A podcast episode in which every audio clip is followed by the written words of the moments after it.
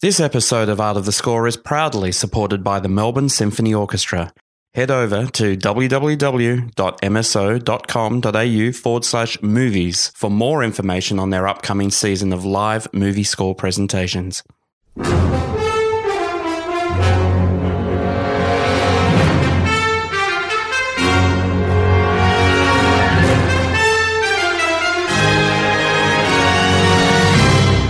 Welcome to Art of the Score, the podcast that explores, demystifies, and celebrates some of the greatest soundtracks of all time from the world of film, TV, and video games.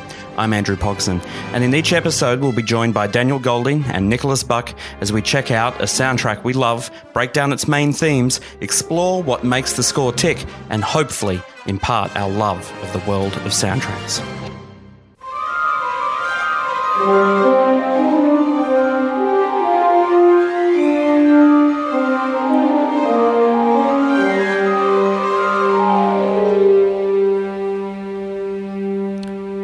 In episode 13, we explore the music from the wondrous world of Harry Potter and the Philosopher's Stone, directed by Chris Columbus and score by the one and only John Williams. Although Williams only composed music for the first three Harry Potter films, his themes have endured as a fundamental element of the Harry Potter world, and it's hard to think about this series without also hearing Williams' magical and haunting melodies. To say that Harry Potter captured the imagination of an entire generation would be an understatement, and for many of this series' fans, it is their Star Wars, with new iterations to the franchise continuing to be released to this day. And joining me on platform nine and three quarters, having just received his letter to Hogwarts, is composer, arranger, orchestrator, conductor, the music kind, not the train kind, um, and guy who is happy to run at brick walls just in case they're magic. It's Nicholas Buck. It's How? Leviosa, not Leviosa. um, hi guys, how are you going? Yeah, Um, I, I'm great. I'm excited to to get into this uh, this this Harry Potter score because it's um it's a bit of an iconic one. This one.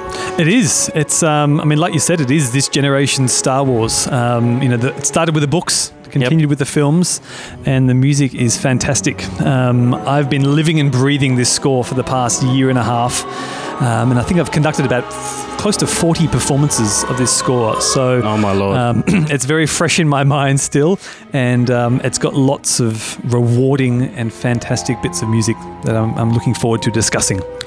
And fresh from his shift at Gringotts Bank, where he dreams of one day working for Ollivanders just up the road, is writer critic, Muggle University lecturer, and resident Strigophile.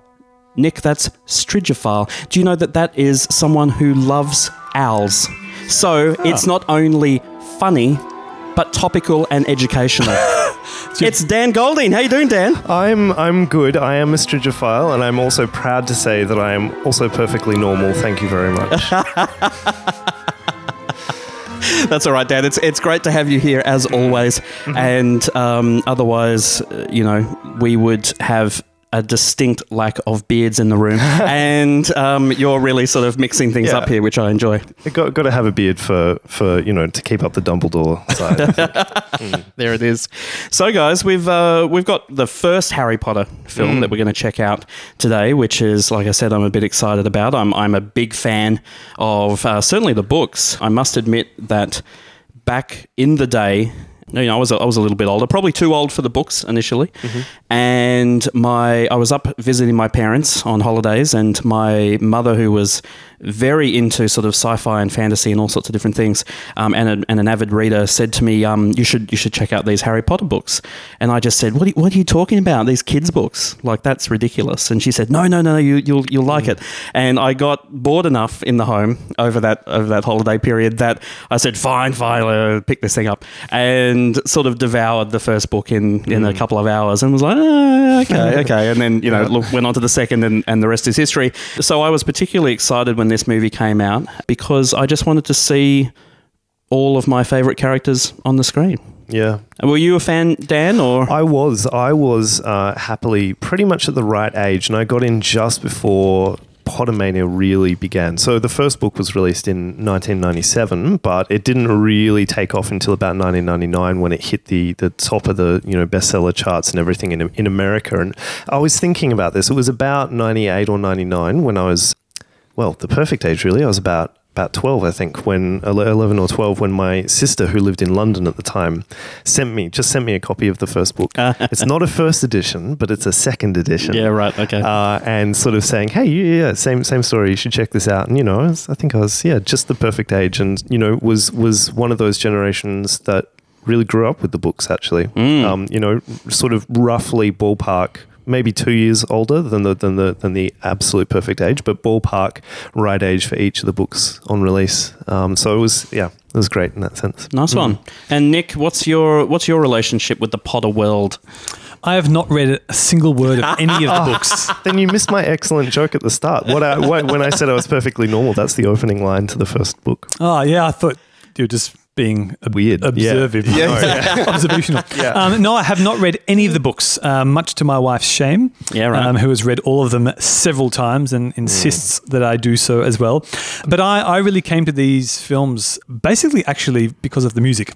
Um, Yeah. I wasn't even a huge fan of, of the films. I was a casual observer. I have now, you know, fallen in love with them much, much more.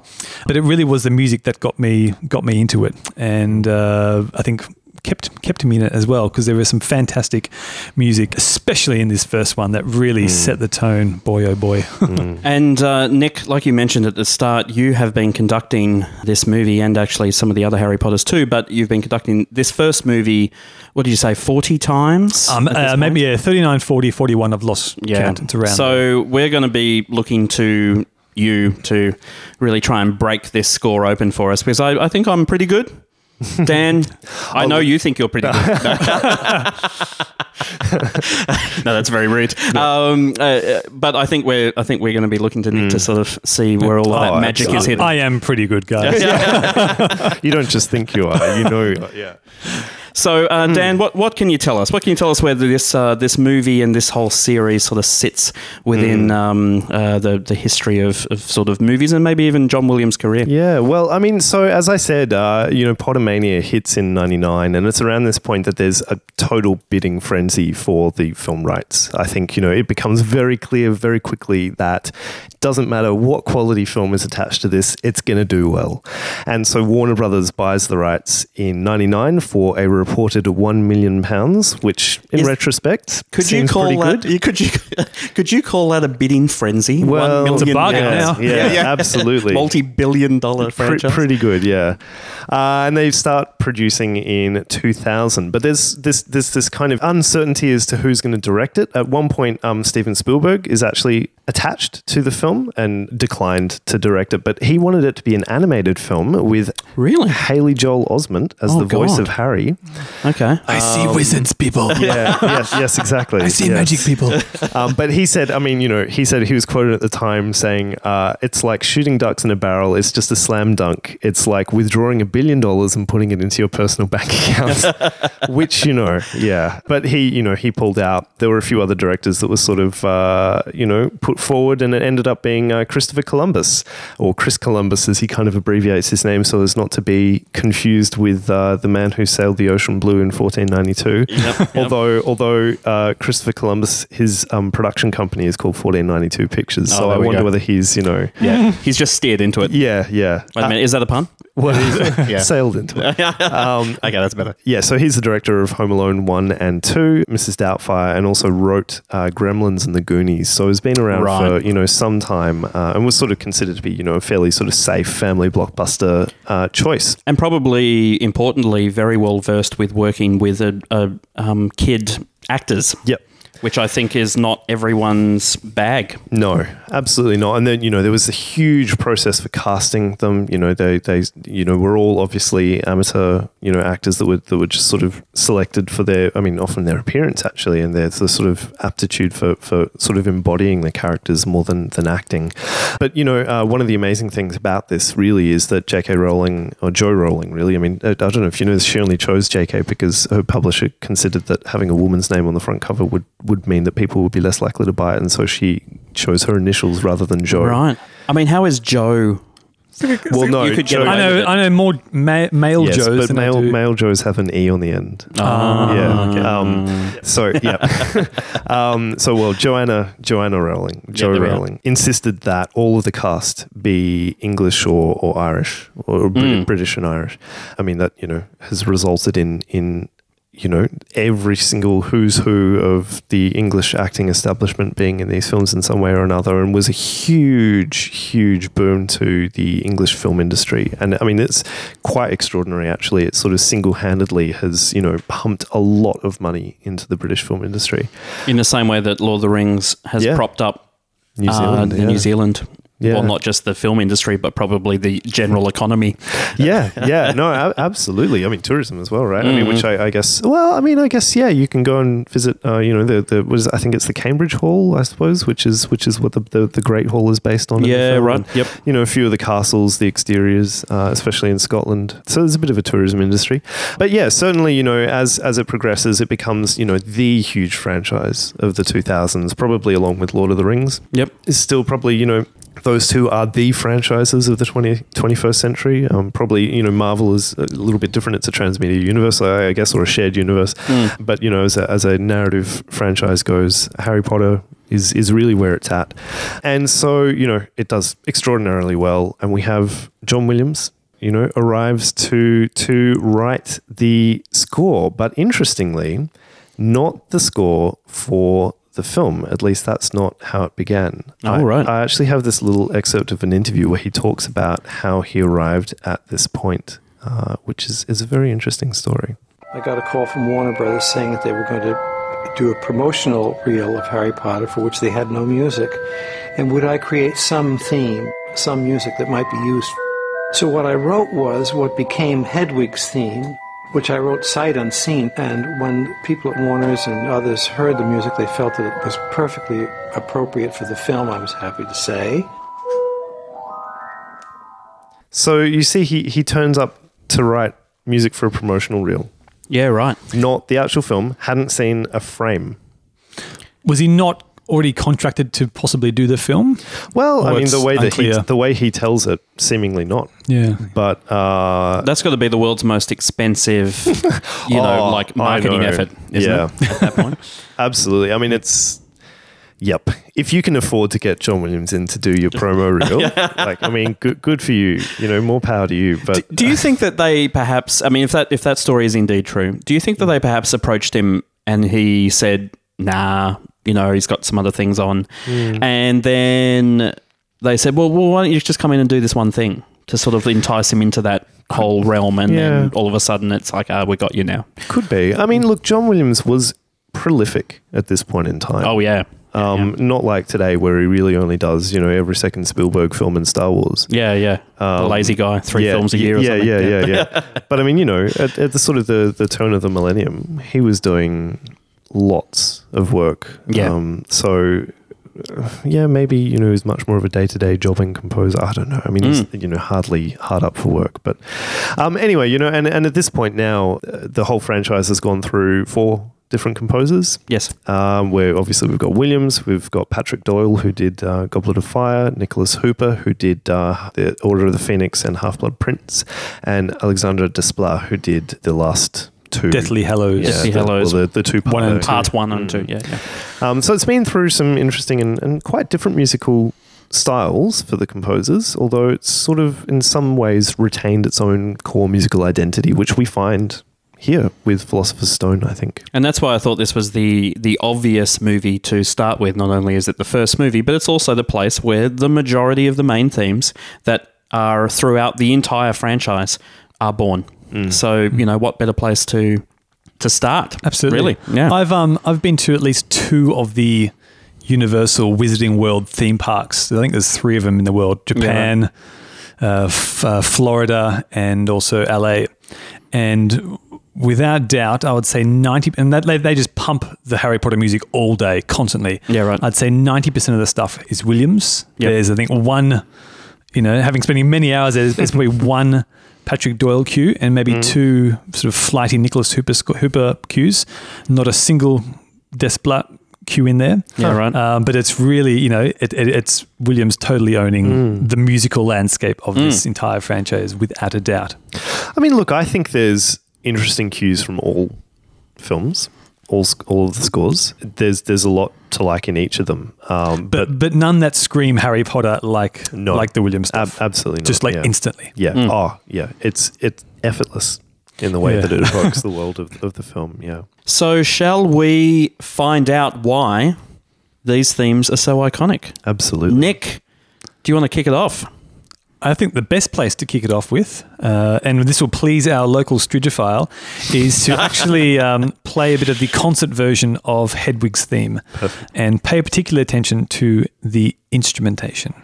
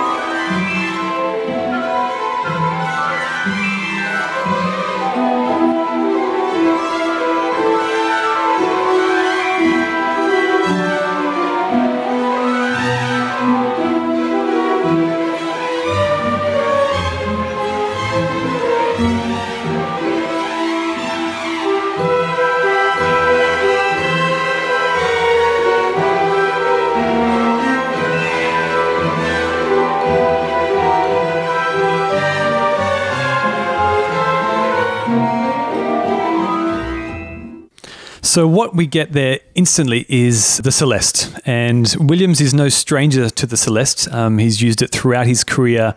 And we've discussed even this instrument in earlier episodes, um, I think specifically Jurassic Park. Yes. Um, Yep. And also mentioning films like Home Alone and Hook, and how this instrument conveys basically something which is small and light, often childlike things.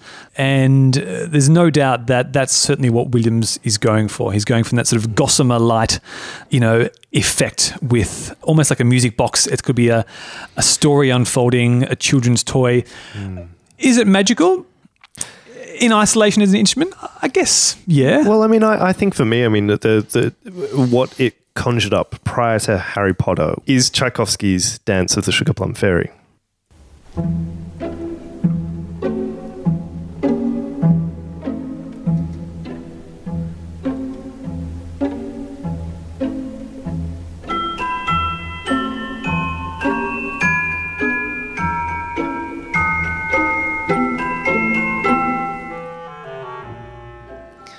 Which yeah i mean is you know that has that has that bit of magic about it as well i mean it's a very different mood uh, far less yeah, it is, but uh, hectic and and you know uh, uh, intense really and, and and light and fast uh, as as as the harry potter or hedwig's theme is but it's you know the just the instrument there itself, yeah, it has that element of magic.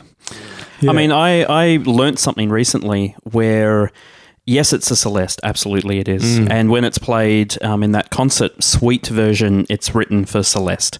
But very interestingly, John Williams or the, the sound department or somebody decided that the Celeste wasn't quite magical enough.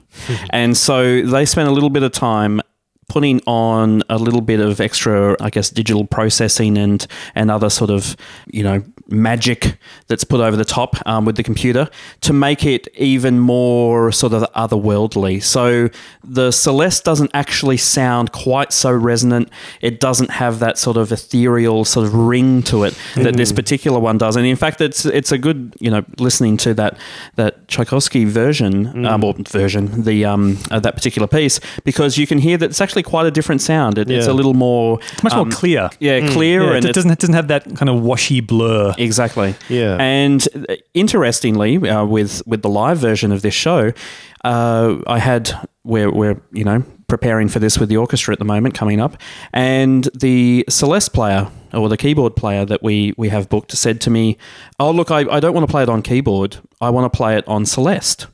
And I said, well, actually, it's not a real Celeste, and that's why in the live version they play keyboard, and it's the it's the Celeste sound that has Processed been version, processed yeah. version, yeah, so that it's absolutely authentic for the uh, for the live performance. So I just thought that's sort of a really interesting thing. Maybe it's one of those things that you can point out to um, be a smartass to all of your um, your friends at the next Yeah. pub trivia. Is Yeah. you know what is the main theme that Harry Potter played on? Right. Well, actually, it's not a Celeste. It's this. Yeah. Anyway, Yeah, yeah, just yeah. just one for uh, what, It- it's actually played on an instrument called a I can't believe it's not a Celeste.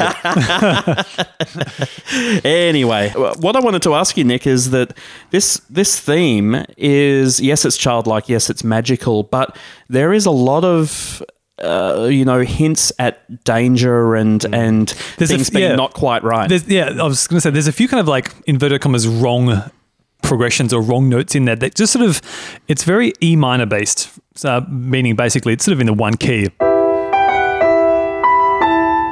All right. Ooh. Uh, that's a very unusual progression, and it sort of does it again towards the end.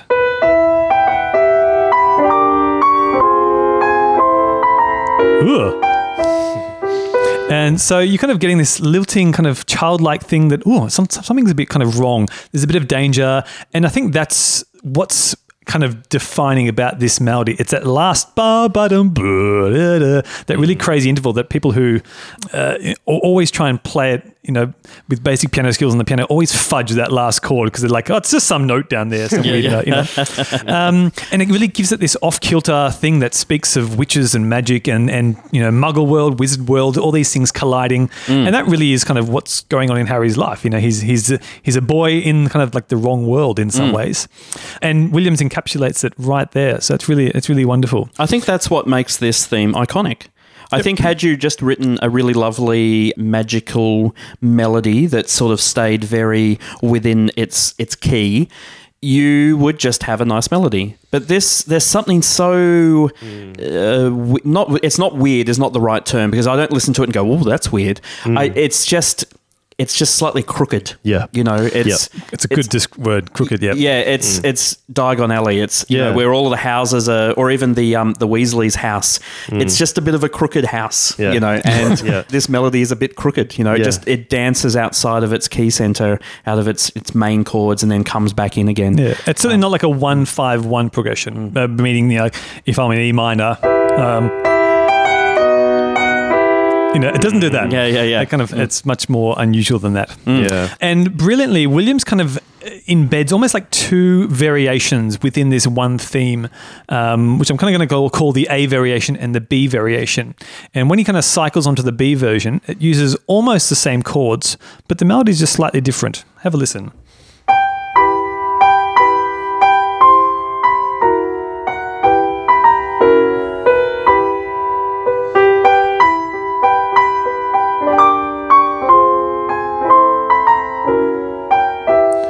So rather than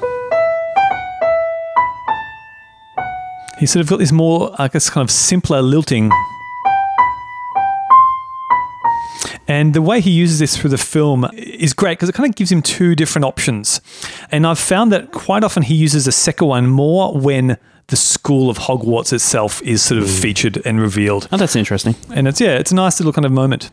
And we can't look at this scene without talking about the strings. Yes. Um, uh, you know, v- uh, violin players forever complain about this score, about how freaking hard it is. Yeah. Um, and it's it's so. It, to me, it's like magical fairy dust, just kind of being sprinkled over the orchestra or over over the film, and you can't really decipher what exactly is going on, apart from them just zipping up and down the fingerboard, and just creating this really wash of of flightiness. Yeah. and and um, I mean that theme itself on Celeste isn't exactly representative of, of flying. It doesn't feel like something is flying. It's Yeah, almost yeah. like a little storybook, you know, feel. But it's the strings that they're they're the bits that are, that give it the magic of of weightlessness. Are you able to line that that little bit of uh, strings up for Yeah, us, sure. Nick? Because this, uh, it might be good to sort of re-listen to this. Like you pointed out, it's sort of it could be wind, it could be uh, you know, I think of it as magic, but it's magic that is swirling, Yep. you know, around and around. And I think this little portion here is what also helps it be that little bit crooked as well. Yeah. it's here it is.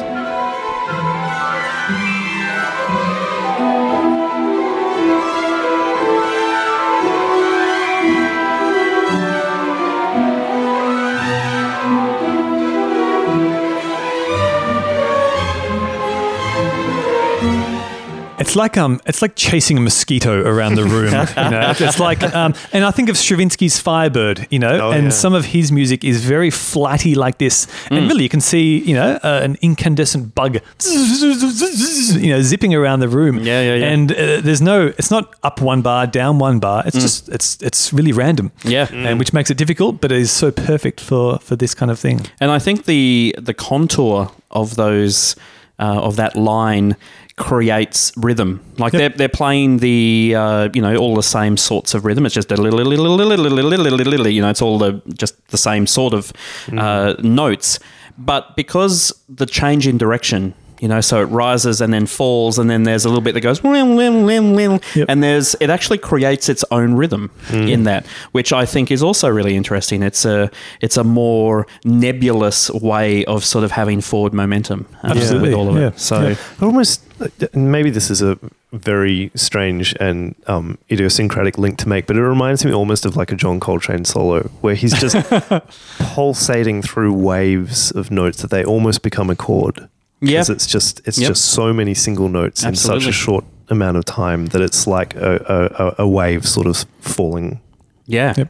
well, I mean, they, they always referred to Coltrane as uh, you know sheets of sound. Yeah, and yeah, so, exactly, Yeah. yeah. this is sort of like sheets of magic. Yeah. uh, coming at you. So, and and Dan, I know you had a. Uh, you got a little uh, video here that we can sort of Well- hear the musicians lamenting um, the day that this was put in front of them uh, for the for the First recording. day of recording sessions. Absolutely. yeah. His agents told me that John wanted me to get a copy of the music ahead of time. And that's kind of a little flag that goes up, you know, that says, um, it's going to be something I need to look at. If he says, I think you should take a look at the music, you better look at the music ahead of time. because nobody in the orchestra is sent the music in advance, normally for film sessions.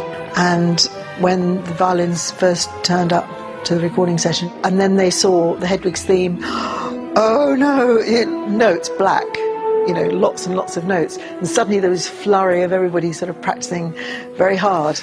And so, I mean, yeah, it's it's difficult. I mean, the, the voices that you just heard there, were the, the the last voice you heard was Marcia Crayford, who is the orchestra leader that recorded it, uh, the original. Bravo to her. Yes, yeah, and the and the first voice you heard, the the male voice, was Randy Kerber, who's the the, the keyboardist. Yeah, because um, in that particular one, it is it is strings playing that up and down, but it's actually doubled on on keyboard. Yeah, the as well. Celeste has the, the Celeste slash uh, process synth. Yeah. um, has to play all that stuff as well. Yeah, keep up. Poor guy. Yeah. So, I mean, Nick, you're you're a violinist and a keyboardist. I mean, you, I'm sure you can. I can't play either of those passages, having studied for 25 years. so, um, yeah, this is why I wave my arms instead of my fingers.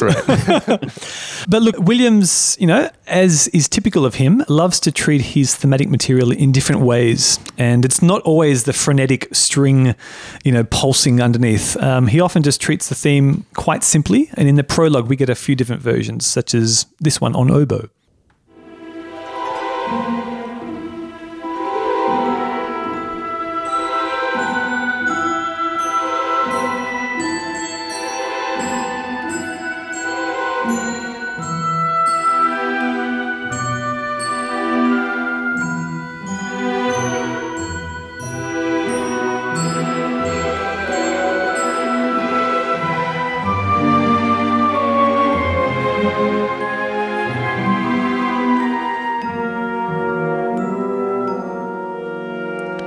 And interesting, what's happening here is uh, baby, little baby Harry has just arrived. So it's almost like he hasn't earned any flying strings yet. You know, he's just a little. It's much more gentle, softly, softly approach. Yeah. Um, You know, they're still kind of fluttering the strings in the background, but there's certainly not the frenetic craziness they are later. Um, and then, um, as one of the greatest moments is when the title, the main kind of, uh, I guess, splash screen of Harry Potter comes up onto the screen in the film. Williams introducing the female chorus, which features a bit in this first score, but only in a select few moments. And we get um, the first kind of huge statement of that B variation on the horns.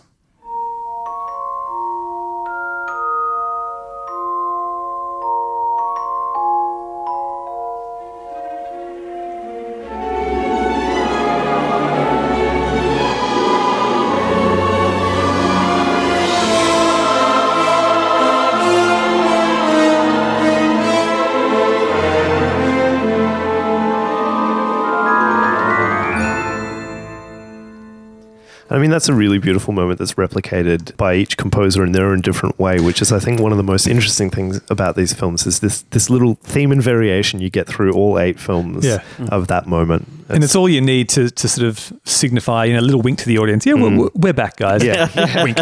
yeah. James Bond has returned. Yeah. Yeah, exactly, exactly. Um, a, a very interesting performance, the last one I'll play of Hedwig's theme, is uh, we don't often hear it lyrically played on strings. And there's a crazy bit at the start where all the letters are flying in through the chimney, through the mailbox. Ah, yes, yep. And Uncle Vernon's kind of, you know, uh, "Ah," uh, going nuts. Yeah, it's a really nice, beautiful, but quite broad and grand version that's actually where the strings get the melody, not just the fluffy background material.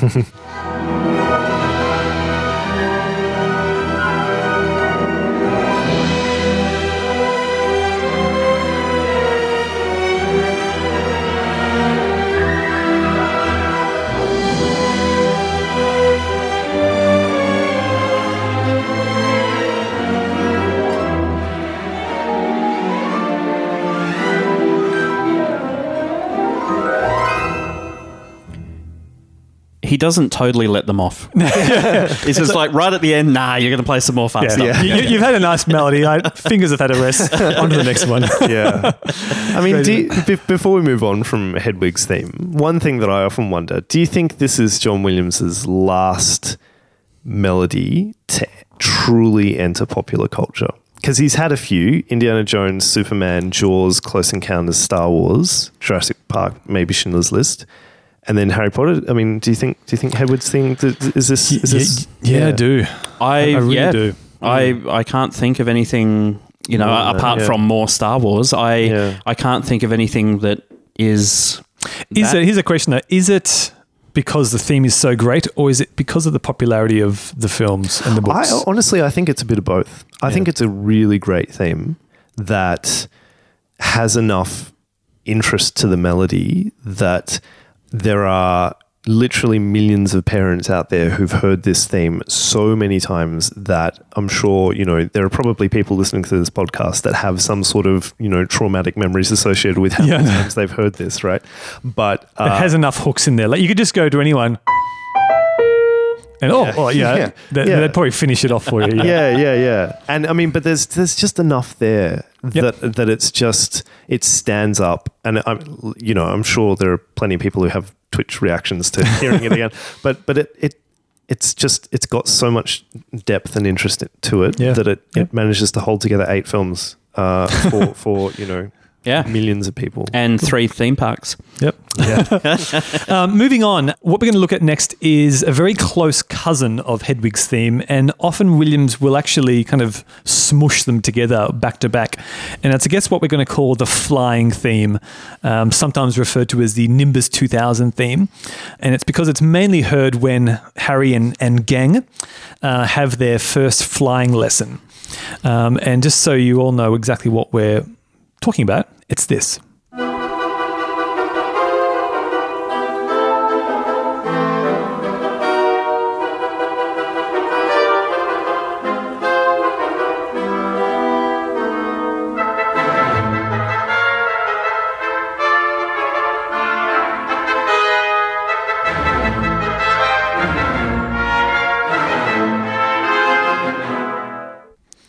Now, if I told you guys there is not a single major chord in there, ex- look, except for that very last "ba" little note, it- I- it doesn't feel overly. I'm surprised. You're sort of surprised because it Yeah. doesn't feel like Darth Vader's theme, for No, example. yeah. No. So, so how what, are what they makes achieving it, that? Do you think? Well, I reckon it's it's a lot of it is just the character of the actual music. You know, um, if I played it slowly and, and kind of deep, you'd kind of get a different vibe.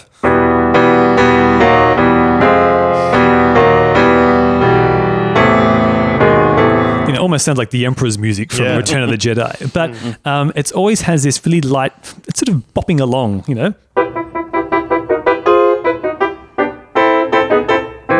Bup, you know, et cetera, et mm. cetera. So th- I think the character of the music, the instrumentation, mm. really says a lot, and I guess is an excellent example of just how you know thinking about those textural timbre kind of things really has an impact on what the music is saying. I, I really love this theme. Actually, it's probably probably my favorite of of at least this film. Yeah, I, it, it effortlessly conveys like it's it's almost like stately while still being exciting. Yeah. And very mischievous Yeah. at the same time. Yeah, hmm. Yeah. and and sort of pr- propulsive. Yeah. And managed to be all of those things all at once. Yeah. through a and there are very and there are yeah there are a few quite broad statements which I'll, which I'll play in a second, but there is actually a, a kind of a secondary component to this Mm. theme, which is the polar opposite of the bit I just played, which is this um, sort of lyrical melody that often comes in the strings.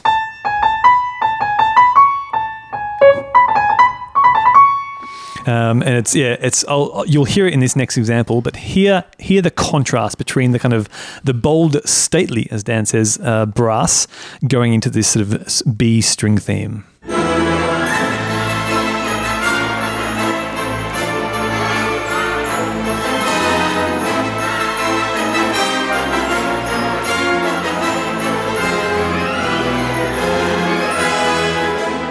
So here's the B theme.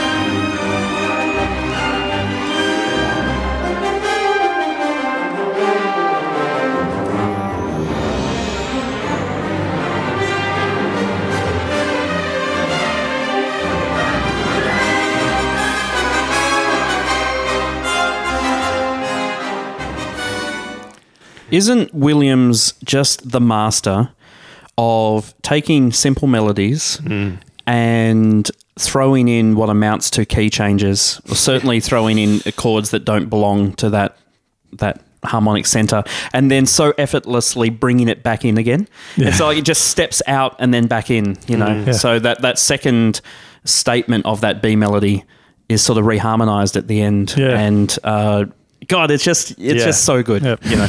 and it's like it's sort of it's heroic hmm. but still mischievous and playful and with all minor chords at the same time hmm. Yeah. it's sort of like how does it yeah how does it get away with it and, and was that was that very beginning of the, the, the performance of the more staccato theme? Hmm. That's accompanied by a tambourine, is it?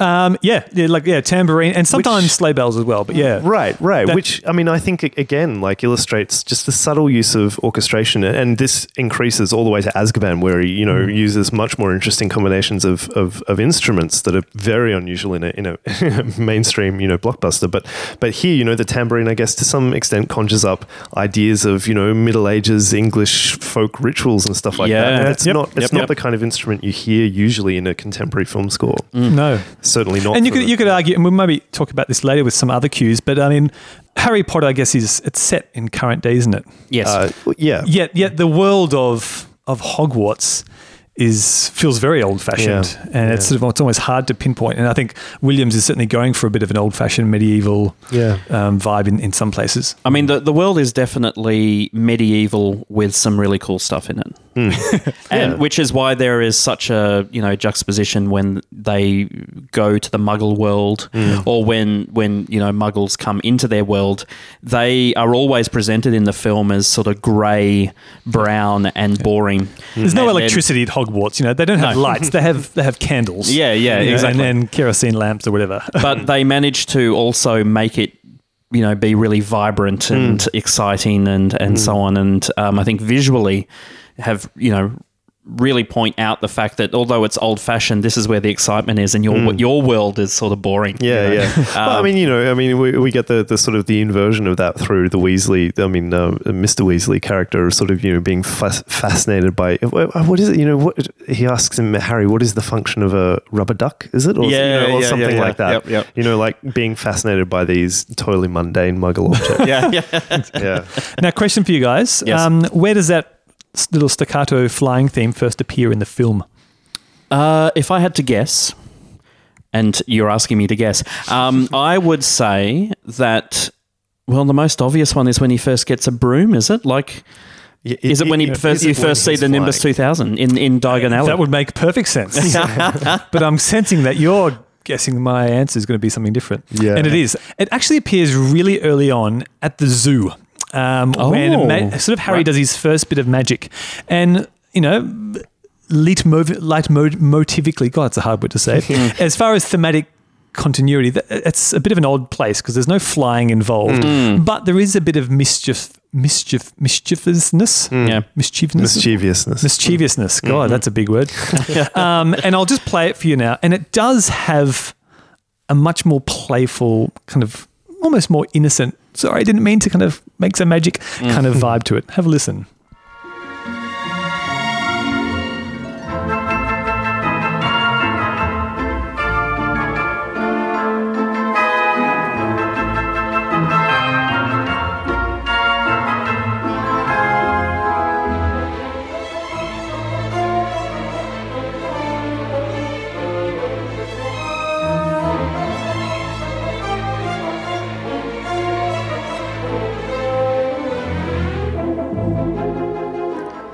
Know that's that's genius because you know what it becomes in that context. It becomes like almost like an old-fashioned Korngold score where the, the woodwinds and the brass are chortling. They're going Yeah. ha ha ha ha ha. ha. I mean that's that's the effect. It's- Yeah, it's- yeah. I mean I, it's amazing that it can have the flying effect and a kind of you know Yeah, and with the pizzicato strings, it's it's becomes more comedic, and yeah, I Yeah. think- I think you hit the nail on the head there. And you know, I I want to agree and say that uh, you know we we analyze so many of these scores in terms of the the you know it's this theme, it's that theme. Therefore, what can we get out of this? But I think this one is just genuinely the tone and the uh, emotional intention. Is why that theme is there, not because it's there's secretly a broom behind the snake. Like Definitely. And I mean, like, I, I wonder as well whether a lot of these designations for these themes have been applied sort of post hoc to, to the Yes. film. Yeah. I mean, you know, did Williams sit Yeah. down and write this and sort of think, I'm going to use this for flying? Like, I think maybe he's just like, this is part of the Harry Potter world. Yes. Yep. And and it, that material integrates so well with Hedwig stuff. You know, they're mm. all really heavily minor key based, mm. um, which is interesting because they're they all represent that magic. It's almost like yeah, it's the darkness of mm. Hogwarts and all and all that it represents. Even though Harry is the good guy, you know, mm-hmm. he's he's the the Jedi, he's like the Jedi sort of thing in Star Wars versus the the Sith. I think what makes Harry Potter so appealing is not just that there is magic and and you know if you're a, a young kid you think oh man that wouldn't that be amazing to do magic? The thing that really struck me even as an adult reading these is that it actually says you know at your school there's lots of rules you know there's there's safety everywhere. You know when you go you play on the you know the, the climbing equipment you know there's lots of safety barriers and so on. In this school there's very little safety hmm. and the kids are allowed to do magic that often ends up messing people up. Sent to detention in a dangerous forest where people die. yeah, yeah. and I, you know, I think actually the that is the most appealing part. Is not hmm. only going to a school that's full of you know uh, magic and and you hmm. learn to do all these things, but it's sort of you That know the- rebellious freedom. yeah, sort of thing. the you know the the muzzle is off. Like you're allowed to, if you really want, you know, to go and do stuff to people that can sort of mm. really hurt them. Mm. And I think that these melodies show that there is always this this danger, this darkness mm. bubbling underneath the surface, and magic is not. There's not just good magic and bad magic. There's magic that can be used for all sorts of different purposes. Yeah. I mean, I think, I think, yes, absolutely. That one of the things that the books undertake really effectively is this transition between children's literature and young adult literature, which is children's literature, as I've heard it described by, you know, authors and, and, and literary theorists, is about discovering that there is a world larger than yourself Yep. and encountering it and figuring out what the limits are. And that's what we see in Philosopher's Stone and a few others that, you know, there are limits, hard limits that he comes up against. Mm. Whereas young adult literature is about, well, what happens if we if we transgress those limits and Yeah, we sort of push beyond them. And that's that's, you know, what happens over the course of Harry Potter is, you mm. know, by the last few films, the last few books, they're really, you know, they're out on their own. Yeah. Yeah. Yeah. Mm. And there aren't any adults around to sort of save them. Yeah. You know. Yeah. let's move on because what we're going to talk about next is actually our first major key hey. theme. Beers all around. Sorry, butter, butter, beers all around. um, and it's what we'll call, I guess, Harry's theme or even like the family theme. It's a, a very simple melody in, in triple time. What is triple time, guys? Triple Got time. Three, threes in it. It's got threes. Very good. Triple. I've never heard it, it referred to triple time. Well, triple time is, it could be Yeah, anything with threes in it. So three, Oh, okay. three, four is triple time. Oh, time. okay, okay, okay. Um, three, eight could be Three, triple eight, time. yeah. Whatever. Okay. Okay, It's got threes. it's got threes. Yes. Yeah, I'm, I'm with you. Um, and it's very, it's very light, delicate, nostalgic yearning. And I guess the reason we'd call it Harry's theme is because it often appears when he's by himself. Um, you know, he's in this brand new school, he's making new friends, but he's still kind of a bit lonely. And you know, there's always uh, talk in the film about his family, his parents who uh, were killed by well. We, he assumes in a car crash, but uh, by he who shall not be named, Voldemort. Um, No, I'll, and- beep, I'll beep that out. Beep that out. and this little theme actually first appears just before Hagrid arrives, very early when it's Harry's birthday. He's got no friends, no cake, no candles, and he's kind of writing himself a little happy birthday in sort of in the dirt, in in the ground.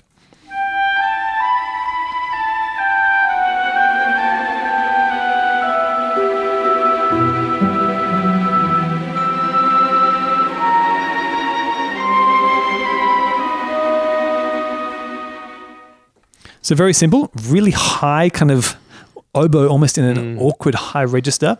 So it doesn't feel.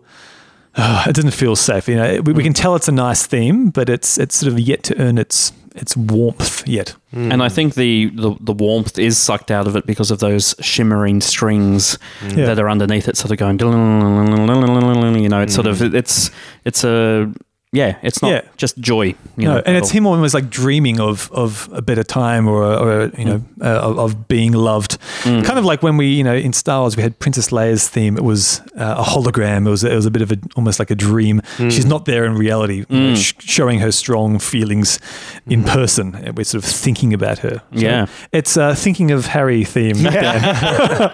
or thinking of his family theme. yeah. Um, listen to our Raiders episode if you want the reference there.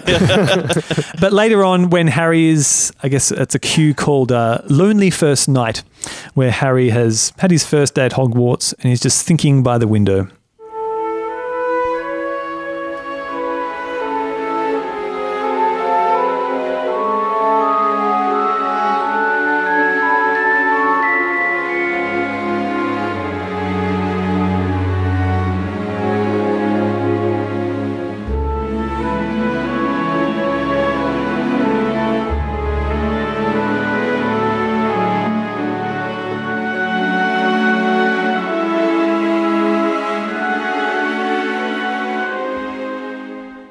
Really lovely. I, Like. I really like this theme as hmm. well. Like there are a couple of sort of the more emotional themes from the Harry Potter universe that I, I'm not quite so keen on. Perhaps one that we'll discuss in a moment, which is, like is fine, but I just don't love it. Whereas this one, I just think it's so lovely and and and I feel like it, I mean lyrical is the right word because hmm. especially the way it's phrased, all of the notes lead directly into each other. They're all the same length of the first part of that phrase, where it really feels like we're sort of just you know moving up in this complete you know sentence almost just like da da da da da da da da da Yeah. da and just at the moment we want to take a breath It's almost like a child has come to the piano and just playing.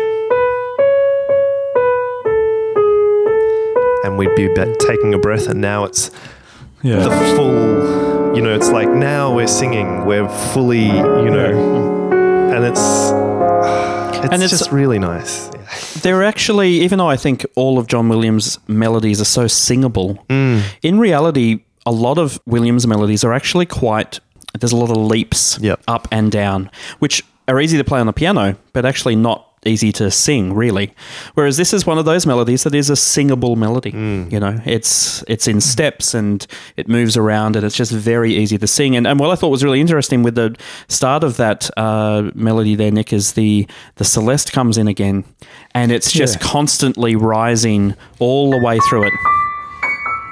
Yeah, and Yeah, just just keeps going up, keeps going up the entire time, and it almost feels like that, you know, because I really the Celeste is that magic, is that thing that the you know those hopes of magic and Mm. and are sort of bubbling up from down, and they're you know ascending, ascending, ascending, and it just sort of disappears and Into thin air, yeah. yeah, it's sort of such a lovely little musical representation of, of that. And and here the strings, yeah, aren't flittering or flying around or shimmering. They're just yeah, sort of portraying warmth down down down the lower end. And I mean, it is really the emotional heart of the the movie as well. I think you Mm, it know is. this this is the melody that comes in right at the end when they're all together and they've Yep. they've helped each other because they genuinely like each other, Yeah. which is not that common a thing in in blockbusters these days and hasn't been for about you know.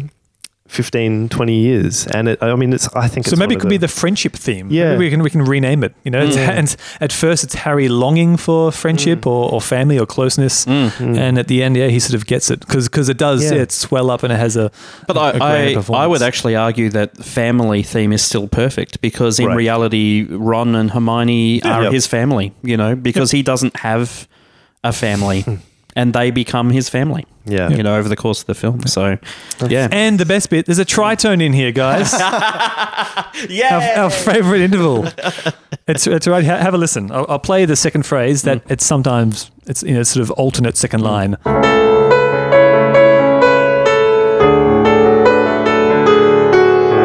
Here we go. Oh, there it is. So we've basically got D major chords. But they're very cleverly disguised by Yeah. Williams, and it mm. just it, that's almost like the it's the yearning in there, you know. It's really it's really lovely. And It- it- it- Sorry, it's uh, it's normally called the Devil's Interval. Well- but could we call it the Voldemort interval? yeah or or just the the magic interval Oh, and it's okay. da- dark magic. I don't know. Yeah. But I mean, yeah, it's uh, you know, it's just you know, you playing that again there and highlighting the intervals. It just, I mean, it's like it's just that amazing, almost mirror structure where the first phrase intervals that are one, two notes apart, really, and Yep. then second phrase huge That- leaps. Yeah, yep. And check out this. How great is this chord? This is a D, a D sharp eleven on F sharp for all these jazz jazz hounds. there's there's so much mm, Wow. there's so much beauty but tension in there. I know. I, I love that chord. I think it's it's not used enough in film. and I am a absolute sucker for a suspended chord. Yeah. And I love that when you go from that D sharp chord, that it resolves not right away, and there's the resolution. They, he makes you wait for the resolution that little bit longer than it needs to be. Yeah. And yeah, it's great. Yeah, very great.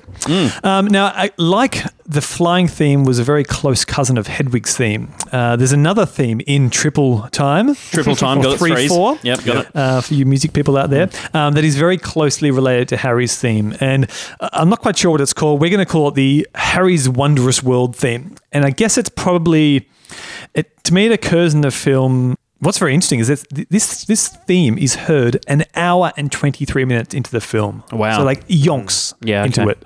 Uh, it's in the second. It's in Act Two in the live concert version. So it's really we have to earn it. And to me, it more is representative of sort of Harry's heroic deeds, uh, or sort of you know an expression of his newfound place in the world of magic. And it's this one.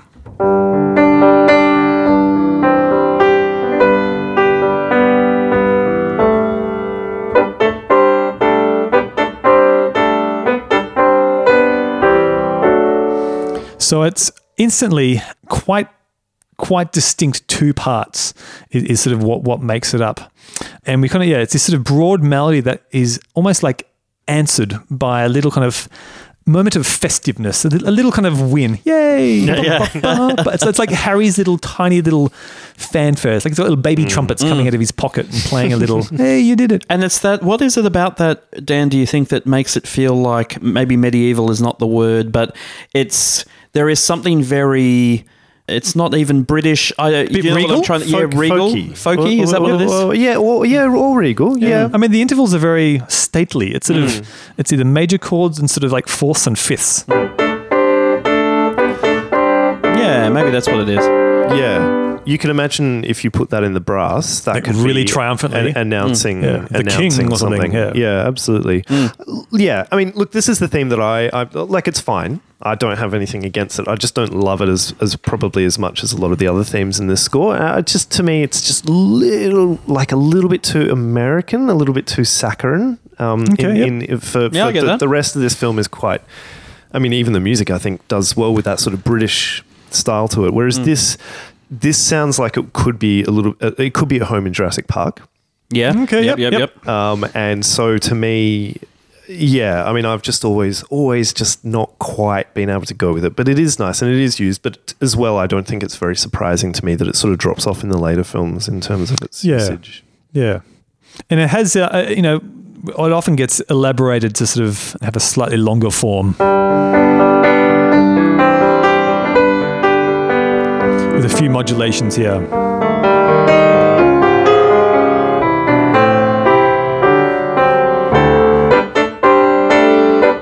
This little fanfare. Different chords there.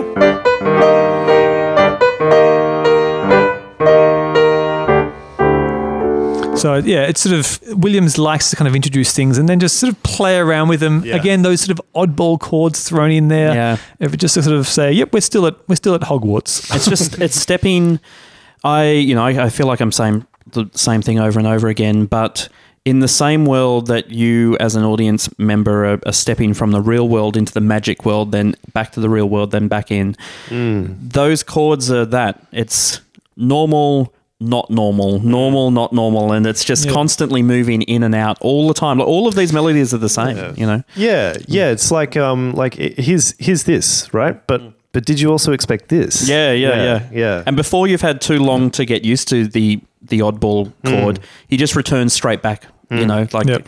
it's you know, did you really see it? Did you really Yeah, hear it? yeah, yeah. it's really cool. Speaking of that regal theme, here, so here's here's where it actually happens in the film. It's at the very end of the Quidditch match, where sort of he's got the snitch and everything is sort of hunky dory.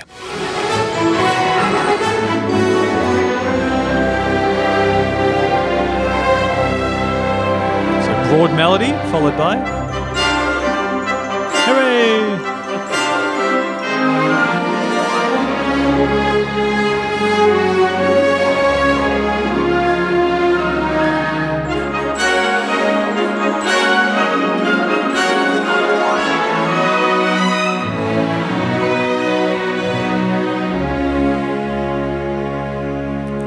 love Gryffindor. and uh, um, yeah, so I think you hit the nail on the head there, Dan, with the sort of the yeah, the little yeah, not not British, but I think regal or sort of stately little fanfare is, is is a good way to put it. Now, one of the most I'm going to play a, a performance here where it's a very rare scene in the film where nothing happens except music. There's no dialogue, no sound effects or anything, and it's um, after Harry's seen his parents in the the mirror of Erised, and then sort of goes outside in the snow with Hedwig, and the bird flies around the castle. We get you know glorious shots and stuff, but it's great because Williams seamlessly moves from this sort of Harry's wondrous world theme uh, into that family theme, and I think it's uh, to me this is where it's like, yep, that family theme is the winner. It really it really sells the emotion of the film. I think more more than the first one.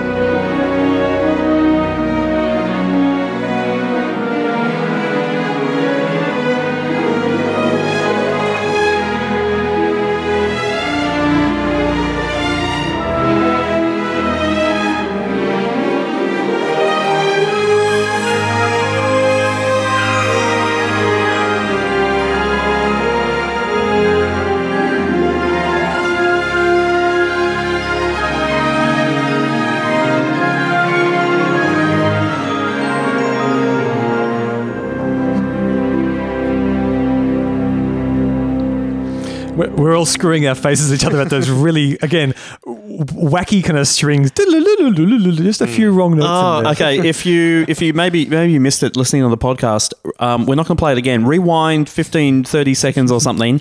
Double tap on that on that iPhone, and yeah, there is. Listen to the strings. The strings are playing a counter melody the entire way through that that cue from the family sort of melody or theme onwards, and they start out with a really really gorgeous counter melody. Like it's it's just angular and beautiful and amazing and they sort of you know play up around in the, the gods for a little bit but they are doing some really weird stuff Yeah. you know there's some massive tensions that they're actually playing with, but you don't notice it. And then right at the end, it would have to be the jazziest, you know, sort of most angular um, finish to that that um, to that counter melody. I sort of feel like you know Williams was at the piano, and then just like, oh, where does this go? Uh, here's some jazz ending. An owl Like, flew in, knocked his coffee over, and he just, yeah, it's such a strange.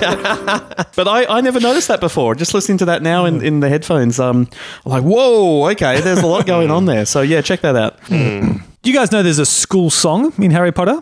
What are the words? I don't know. I think it's it predates lyrics. it's a very old song. Predates the spoken word. yeah. So there's actually, uh, and in the score, it's just called inverted commas school song Yeah, uh, cool. w- when it appears. But I think. Yeah, we can probably call it the Hogwarts theme, Mm. Maybe the Gryffindor theme. Who knows? And it's only heard a couple of times, but it's really, it's very interesting because it's it's again really speaks to that old world, you know, heritage of of, of, of Britain and and the stateliness of of the school and tradition and all these things. Yet Williams loves to sort of play around with it. And the first time we hear it is actually during the Sorting Hat cue, played on recorders. no Oh, less. Have a listen.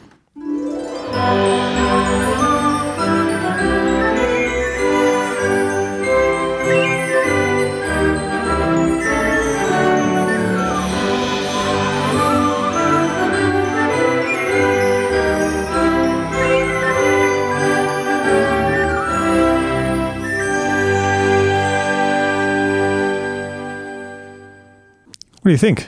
I think that I all I could think about then is I want somebody in podcast land to write some lyrics to Surely someone's done that. the Hogwarts school th- theme. Well, I mean, in the books, they do talk about the Hogwarts school song. yeah. Do they have lyrics in it? I can't remember. Yeah. Okay. Um, I actually, I suspect that they do. Yeah. Uh, yeah, there's the Hogwarts song. I think. Yeah. Uh, you wonder what Williams maybe read it and then sort of wrote a song that matches? yeah, Who yeah, knows? yeah. No, that's right. Yes, yes, it is in the books. It is in the books. It is, in fact, in the first book where Dumbledore says, We're going to sing the Hogwarts song. Everybody pick their favorite tune and off we go. So it doesn't have a shared tune. Oh yeah, yeah, and yeah, like yeah. the lyrics are Hogwarts, Hogwarts, Hoggy Warty, Hogwarts, teach us something, please, etc. Okay, okay. Hogwarts, Hogwarts, Hogwarts, Yeah, yeah. Hogwarts. Okay, Just- he- Dan and I are going to sing. Oh it. my god.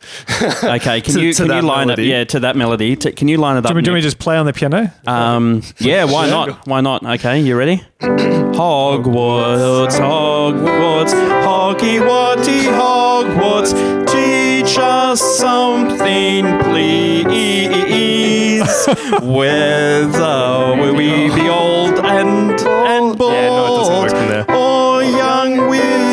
Or with scabby knees. Yeah. The Wow. first phrase works though. That is work. Yeah. Second phrase, not so much. But we'll you- understand if you want to turn off listeners. yeah. we'll never do that again. It's all right.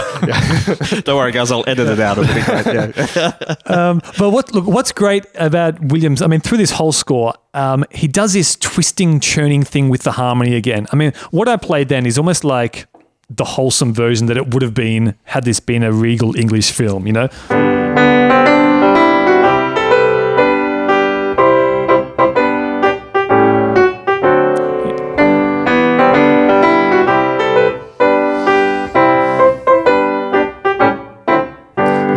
Imagine that being like while the war was going on in the 1940s. yeah, yeah. Like a propaganda film, like, yep, Yeah. here, here goes old Tommy over to fight, you know. yeah, totally. but have a listen to this next cue. How Williams takes that exact tune and just check out the wacky harmony. It's like some kind has just slipped on a banana every so often.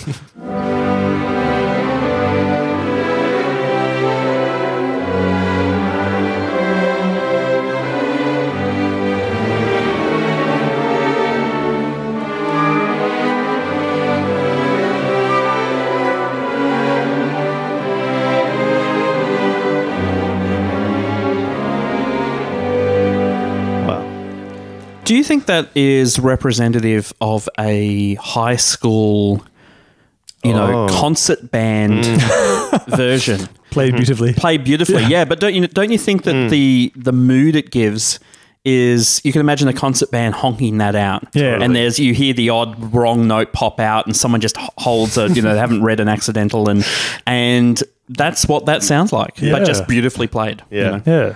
Absolutely. Yeah. Mm. It's cool, isn't it? I love it. Now, let's get to the, the, the main reason we're here, which of course is the Philosopher's Stone. Mm. We've been not- wasting time Not until not- this moment. Not the Sorcerer's Stone. Not the Sorcerer's Stone, the Philosopher's Yeah. Stone. And okay, I know we have a lot of American listeners. Mm. Hello to our friends over the Pacific. this, I hate to break it to you guys. Mm. You are the only people in the world who think it's called the Sorcerer's Stone. yeah. I don't blame you. I just blame the uh, the publisher. Yeah, the publishers. Um, who believe why that why young, was it changed? well, the quite literally, the publisher believed that young kids, because it was at that particular point, it was for very young kids. Um, young kids would be really turned off by the idea of reading something with the word philosopher in it. So uh, they then went to Joe Rowling, Rowling, and said, you know, can we change this? Because we just don't think it will sell. And she ended up agreeing. So they didn't do it on their own, you know, off their own bat. They, she ended up agreeing, saying, okay, fine, we'll do sorcerers because it's still got a similar vibe and fine, you get around your, your problem. And sorcerers are maybe, maybe more exciting from a marketing point of view. But that ended up being reported, at least from, from Joe herself, mm. as one of her few regrets Yeah. That she actually agreed to do that. Now, of course, she was super early in her career.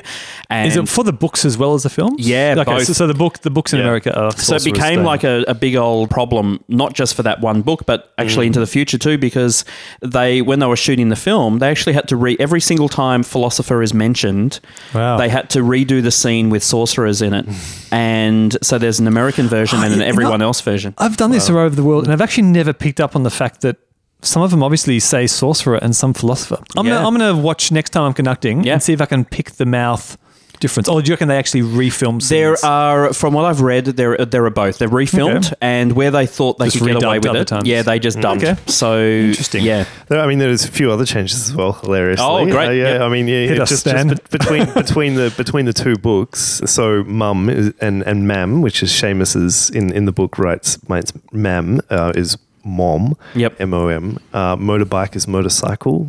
Chips is fries. Crisp is chip, and Jello is, jelly is Jello. um, which, yeah, Yeah, I mean, I it's can see that. interesting. It's kind of localized, I guess, in that Yeah. sense.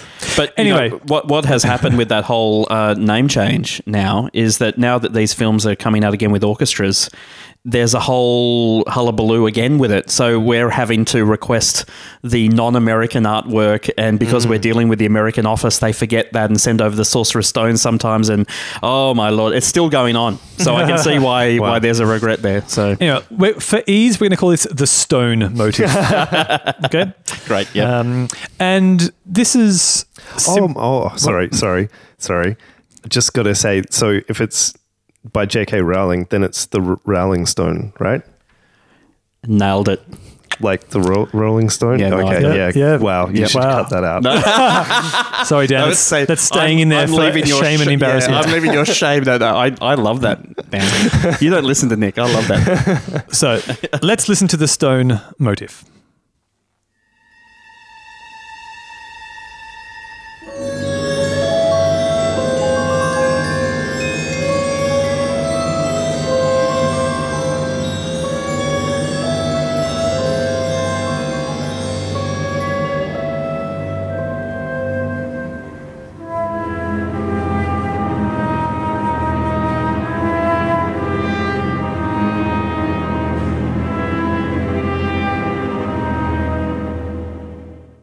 Are there any tritones in that? No, it's much it's much closer. But you know, when you play those notes together, they're not pleasant. So mm, there's No. a definite, you know, minor. I mean, the first interval is a minor third, but that's a major third. It's a minor third. yeah, so yeah, it's sort of this. Yeah, is it good? Is it bad? Yeah. I mean, is the stone? Hmm. It's sort of like the. That's true, actually, because it's not good or bad. No. It can be used for hmm. bad purposes, but hmm. it can also be good. So maybe that's encapsulated in that Mm. little theme there. I mean, it's quite elemental, really, in terms of film music as well. You can easily imagine in the silent era some pianist accompanying a accompanying a silent film, just like being, oh, yep, here's my improvised sort of evildoers theme. Yep. It's, you know, just these three notes, um, similar to you know the two notes in in, in Jaws. It's just sort Yeah. of it just conjures up something. But I mean, this is not the first time Williams has done something like this. Or was it the last time? So Oh, okay. tell me where this other Williams three note motive is from.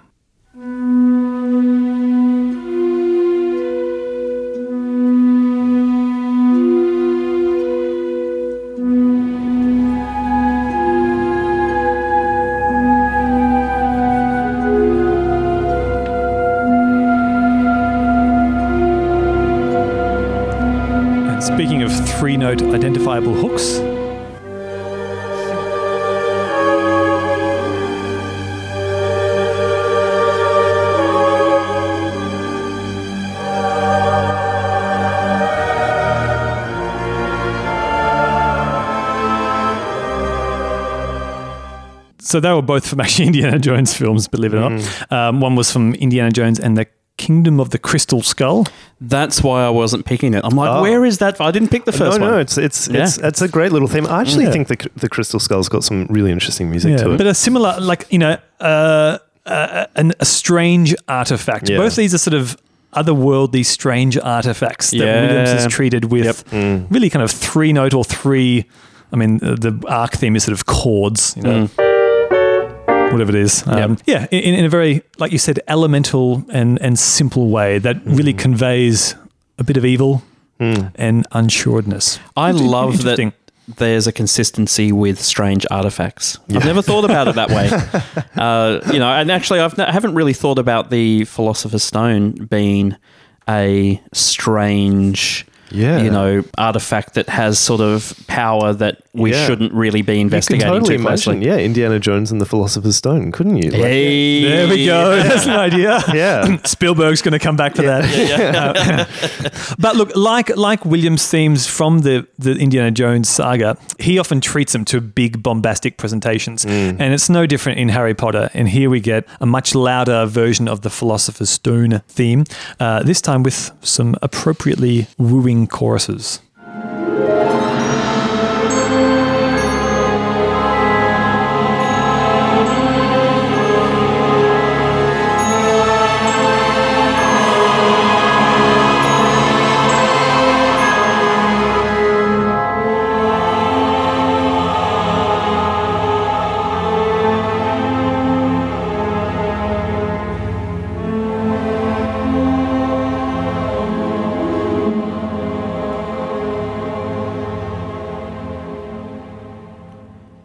And there's that chorus again, Yeah. Mm. where it's, It's, almost that element of religioso. yeah power. Yeah, absolutely. I think actually very differently used than the start of the film.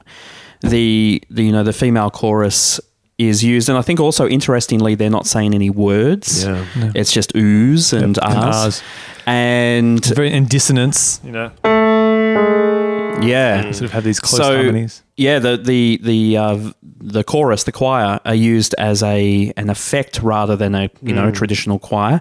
And here it's yeah, it's sinister. It is it is more like that Indiana Jones thing where they've got the angels who are Yeah. sort of going, whoa, you know what's going on. And but I mean, but I uh, I mean angels not in terms of heavenly, lovely, but angels with this is a warning. Like you if know? you put that cue under, you know, Belloq lifting the lid and like f- putting his hand through the sand in the ark, like mm. it Yeah. would work perfectly. yeah, it's mm. the yeah same effect. I, th- I mean, I think probably the only difference is is that that theme, even as presented there, never really opens up.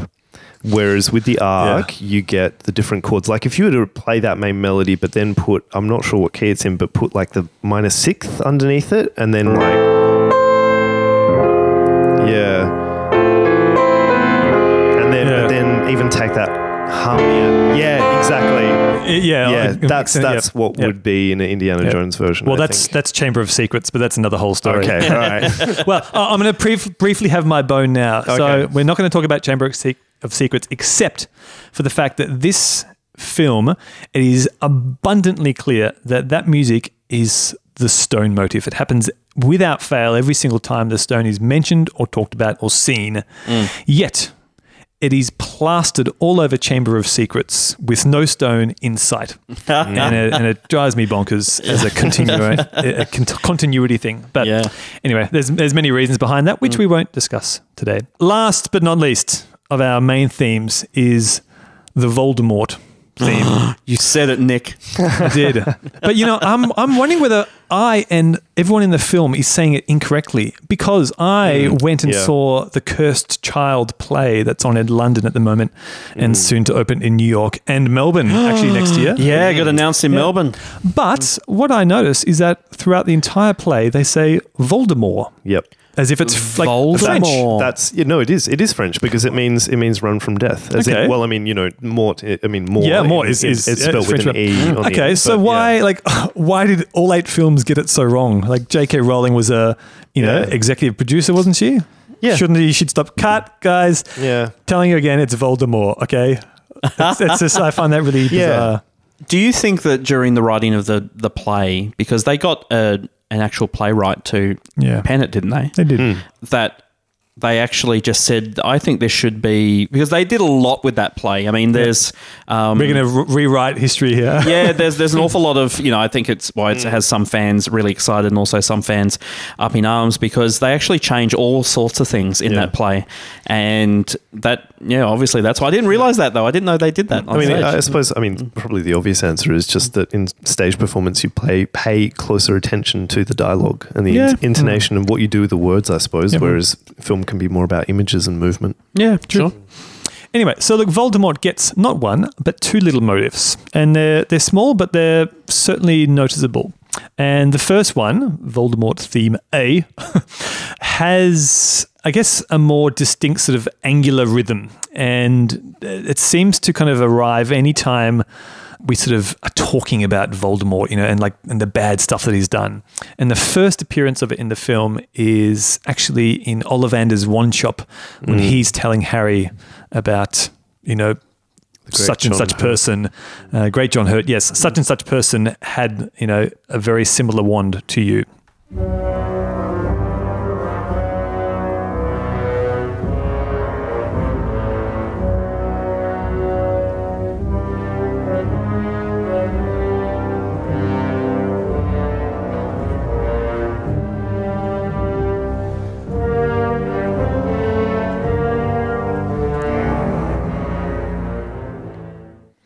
So immediately, instrumentation wise, what are you guys hearing there?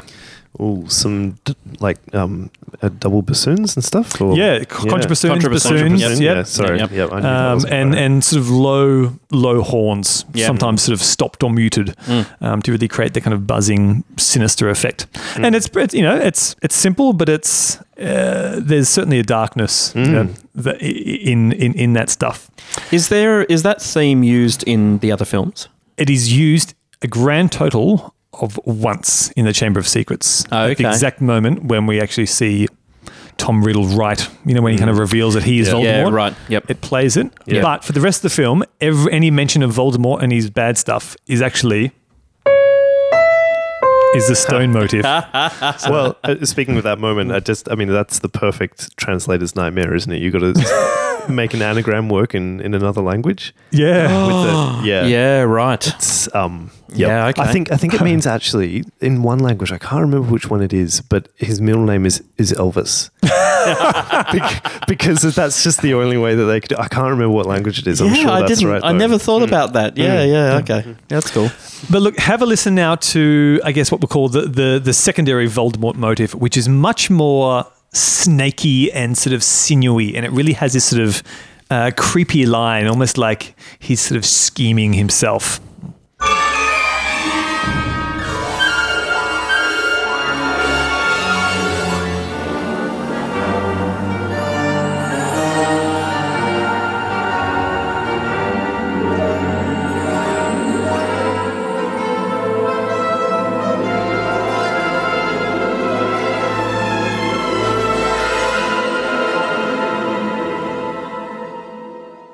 And this is during the sequence where Harry has this sort of the flashback. Um, sorry, Hagrid has a flashback back to um, when when Harry's parents were, were killed.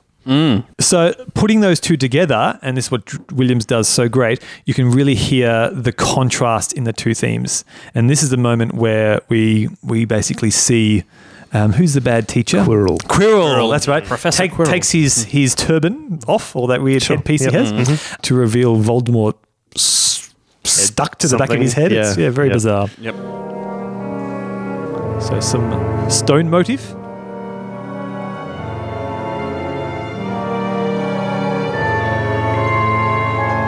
First Voldemort theme.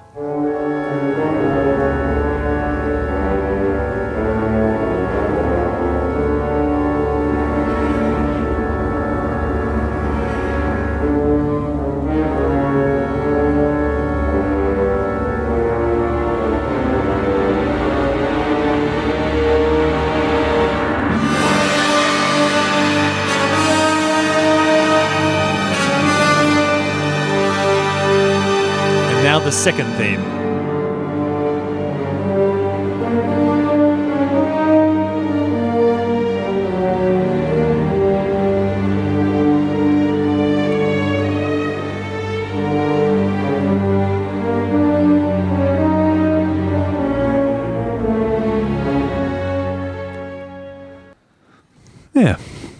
So they're very again. uh, It's like throughout this whole film, Williams is sort of writing these themes that sort of have like these two parts. There's always a bit of duality going on, and they, they really kind of complement each other. I I think it's a strange melody for Williams as well. Like the rhythm is strange. It's so uh you know, it's it's sort of very jagged, but not in the way that he normally does. It's like long, short, long, short, long, short, long. Yeah. Like that's a very strange Maybe Voldemort has a limp. Yeah.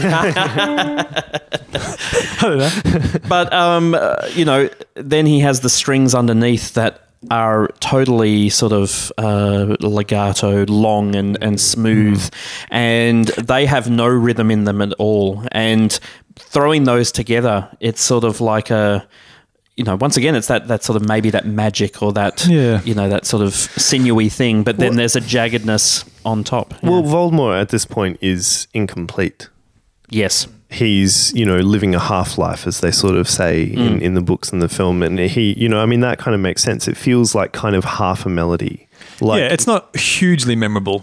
And I mean, maybe that's the biggest shame of the whole series is that Yeah. by the time we kind of Voldemort, like Voldemort never really gets a theme.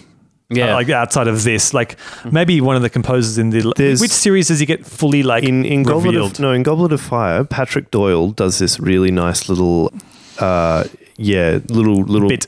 yeah, bit that that just it works quite nicely. I mean, it's it's not you know this amazing memorable thing that that will stick with filmgoers forever, but it it works well in that in that graveyard scene. Goblet of Fire is the first time he actually is made whole. Yeah, made whole, yeah, yeah, absolutely. So yeah, and it's a good it's- full-bodied Voldemort. yeah, and it, and it's that scene where he he appears that we get a bit of quite strong Voldemort music, but that doesn't return at all. Uh, uh, there's quite little thematic consistency post Williams. Okay, I mean, in this moment, he feels like what's what's the character's name from the sci-fi film Kuato? Qu- from uh, is it Kuato? oh, Total Recall. Total Recall. Kuato, Oh, yeah, yeah. Kuato. yeah, Where he's you've got the- alien yeah. child stuck onto the- the, yeah. Totally, yeah, yeah. That someone else becomes a vessel for the guy that's smuggling around. yeah. yeah. Anyway, anyway, let's have some fun, guys. Yep. Moving on, have a listen, first of all, to this.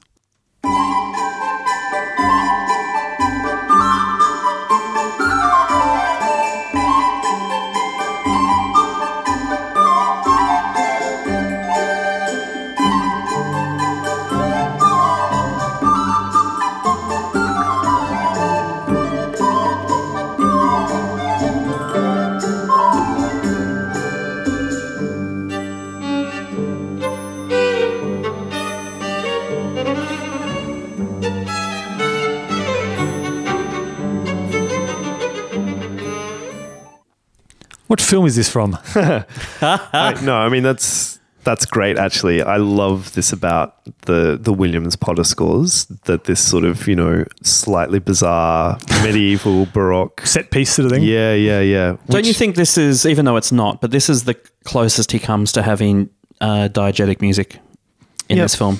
Yeah. You it can almost sounds like it's a little band in Diagon Alley Yeah. um, Oh, well, it- playing. Uh, where there was one example that is, I think, diegetic music that Oh. we'll get to in a moment. But Yep. no, no, no, let's let's not get Okay. ahead of ourselves. But but yes, no, absolutely, yeah, yeah. Um, it's like it feels very of the world. Yes, Yeah. absolutely. you know, sort of period instruments. We're just for people, you know, not sure. We've got recorders there, sort of playing. You know, there's things like uh, percussion, finger cymbals, a bit of tambourine, sort of grotesque fiddle solo towards the end there. Yeah, yeah.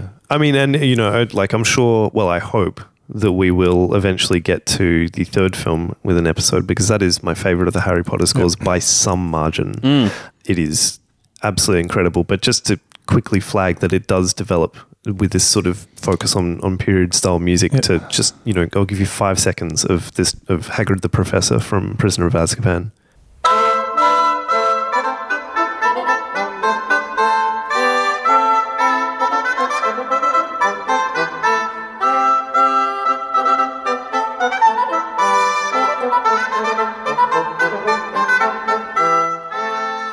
I just sort of can't believe that you can get away with putting that kind of music in a major blockbuster. like how I just it's it's um, it just I mean it's genius, but it's also amazing that he was allowed to do that. yeah, Yeah, I mean, it's it, it really is. It's just you know steering into the whole. This is sort of a medieval vibe uh, throughout the entire thing, and therefore that makes sense. Yep. You know, um, it works within the world. Yeah.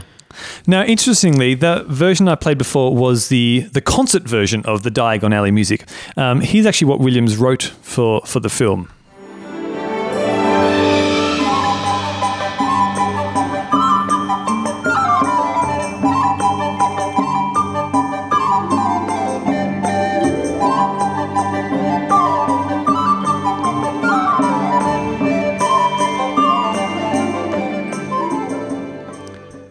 It's like the first one was the rehearsal. Like, Yeah, okay, yeah. guys, um, before we break, we got five minutes left, double time. I like And- that version so much more. I mean, it, it's it's more fun. Yep. You know, I think when you first uh, go into Diagon Alley as a, or you're, you're experiencing it with Harry for the first time, it's you know it's also the first time that he's moved from the Muggle world to the magic world, and that music conveys the color and excitement and mm. the you know the strangeness of everything probably more successfully than the concert version. Mm. Though i think the concert version is the the version that once you've got over the excitement you're now just walking the normal streets and everything's like I, I pointed out before crooked and weird and you mm. know which is that that violin solo that comes over the top. But i didn't uh, realize that they had two totally different Yeah. versions one for a concert version and Well, I'm about to drop a, a huge bombshell on you guys. Oh, i'm ready. Wow, okay. i'm ready. So, both those versions that I just played do not appear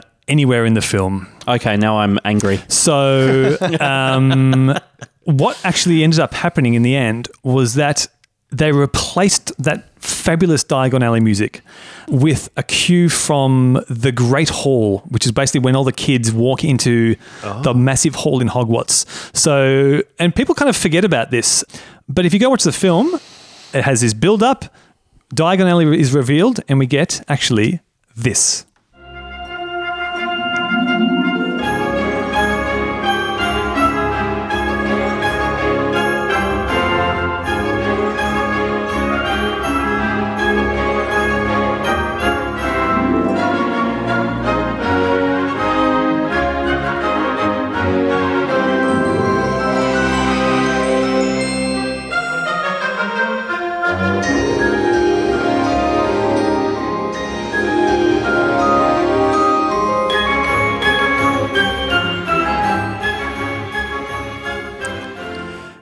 I'm definitely angry mm. now So maybe he wasn't allowed to get away with it. Maybe it's only, maybe it's only in the third film. Maybe. Look, I have absolutely no idea why this was sort of retracked in mm. because it's exactly the same performance as later. So it's it's mm. it's been like an edit because like he plays the Diagon Alley music at concerts and um, it's on the soundtrack album and stuff. Um, So you're you're telling me that, or telling the listeners that the Diagon Alley music, which is like you said, playing concerts on the CD, you know, blah blah blah, never ever appears in the film. No. So if you just saw the film, you would not know that music ever exists. Okay, now I'm even more angry now. It's like um, it's like kind of like the concert version of Princess Leia's theme. You know, like, Yeah, we, right. like it's great, but we don't actually get that in the film. Yeah. we get the But- but material. but you get that at least in the end credits. a, a little bit, yeah, yeah, Yeah. Whereas this is like a complete just. Sorry, John. It's it's cut. Mm. from the film. And I mean, how do you guys feel? What's the difference in, in the musical content? Like, what does it make you feel differently? Because Yeah. I think the, the banquet cue or that sort of Great Hall cue still works. Oh, I think it that's just fine. has it has to me more more kind of magic Yeah. about it, less periodness. Yeah. Yeah. I, I think it's it's trying to work harder to convey a kind of majesty and fascination rather than the than the original cue, which is much more about like, hey, this is kind of its own weird world that you've just entered. Yeah. And we're sort of not really going to tell you how to feel about it. Whereas the second cue is telling you how to feel. Yeah. Yeah. So he's, I think I yeah. agree. 100% So his actually. recorders are gone. That's so sad. Mm. Yeah. Isn't, isn't Ah. that, doesn't that suck? It does suck. Yeah.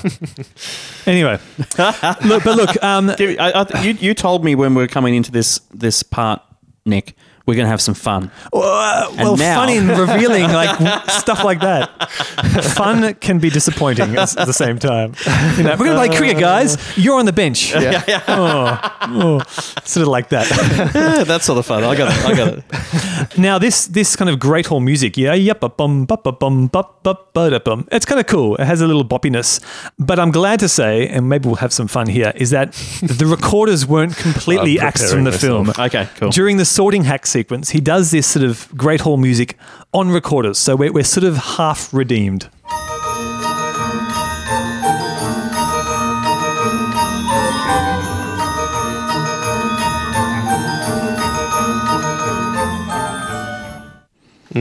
Yeah. And just a did, didn't we get the Hogwarts song on uh, recorders earlier? Um, yeah, I guess we did. Yeah, there is a performance of it. I was too So busy were- singing the lyrics. Uh, Now, this whole sequence when they're in the hall is a cue called the banquet. And it's not, again not the first time Williams has written a cue called the banquet. so I'm going to play the banquet music from Harry Potter and then his banquet music from another film. And I want to see if you guys can tell me what it is.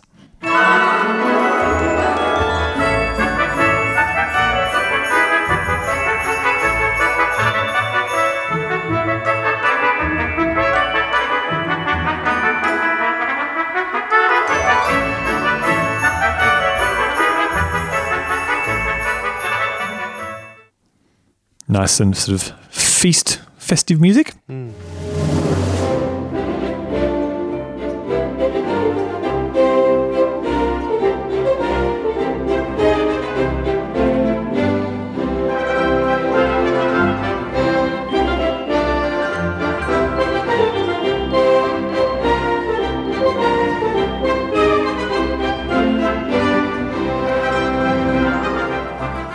Nicholas Buck, I think that is the first time in the history of this podcast that you've played me a John Williams cue, and I've not known what film it's from.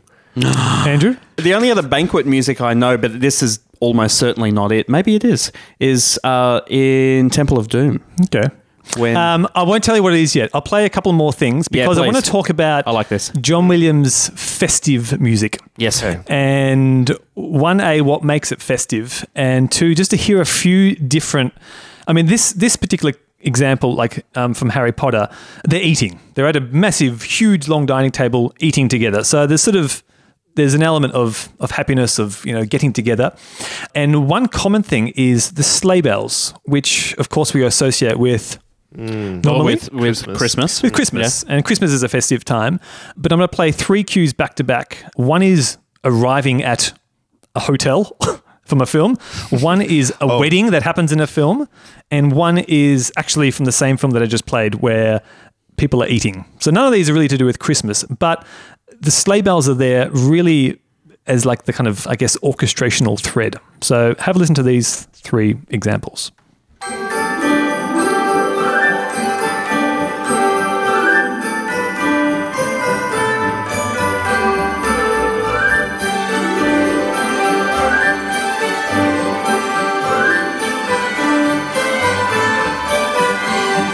number two.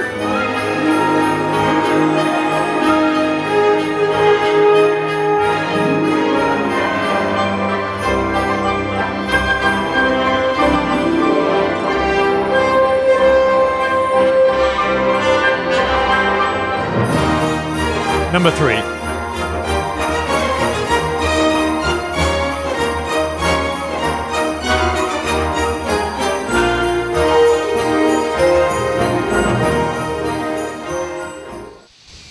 Wow. What do you think? Great. Very, Um, very, very yeah. similar mood, isn't Yeah. it? But yeah, different different contexts. So I assume the first one is Home Alone. Uh, first one, yep, was Home, Home Alone. Alone, yeah. Home Alone 2, when he arrives Oh, at the, yeah, the in New Plaza York, Hotel yep. in New York. Yep. The second one with the wedding. The wedding. I mean, there's the wedding theme there, just quoted. Yeah, in yeah. little Well, yeah, bits. that's- Da, da, da, da, the Here Comes the Bride. Yeah, I can never remember whether that's Mendelssohn or Wagner because there's they both wrote one that Uh, Mendelssohn. Yeah. Mendelssohn. Yeah, Yeah, Uh, No, that's Wagner. It's Mendelssohn Wagner. is the, Is the yeah. Da, I like that ba, one da, better. I think that's even, Mendelssohn. even though I like Wagner better as a composer, I like that better. Yeah, Anyway, uh, it's actually from The Terminal. The Um, it's where the, the Wow. customs officer lady gets married to the, the guy, the food catering dude. I, The guy from Rogue One. I'm not upset at myself because I No. hardly know yeah, But that's okay. that score or movie. I agree. Yeah, and I've the last one, um, which was the earlier banquet sequence, just a different part of it, was The Never Feast from Hook. that's what I. Yeah. I Is that mouthed what you- it. is that You, what- I I mouthed you- that at okay. you, and you didn't. Yeah, yeah. Uh, yeah, oh, I just thought you were like, So Turn. okay, you can re- retrospectively pay me uh, Money. three three out of four. Yeah, no, yeah. um, and look, there are a lot of uh, Hook. To me, is the great unsung Yes. icon of John Williams' career. Yeah. I mean, to me, it's in the top five. If the film wasn't, the film wasn't terrible, if, but, but it certainly wasn't great. If the film wasn't so yeah, I think that score would be so much higher on people's radars than it is because it is as thematically rich as Harry Potter, Yep. um, and it's just fantastic. Bo- So borrowed good the main theme for uh, Attack of the Clones as well. Oh, there you go. Yeah. um, And So, I've got to say, yeah. for um, in a in a programming sense with the with the orchestra, when I want to program something that has a flying theme, Yeah, I don't go to ET. That's the obvious one.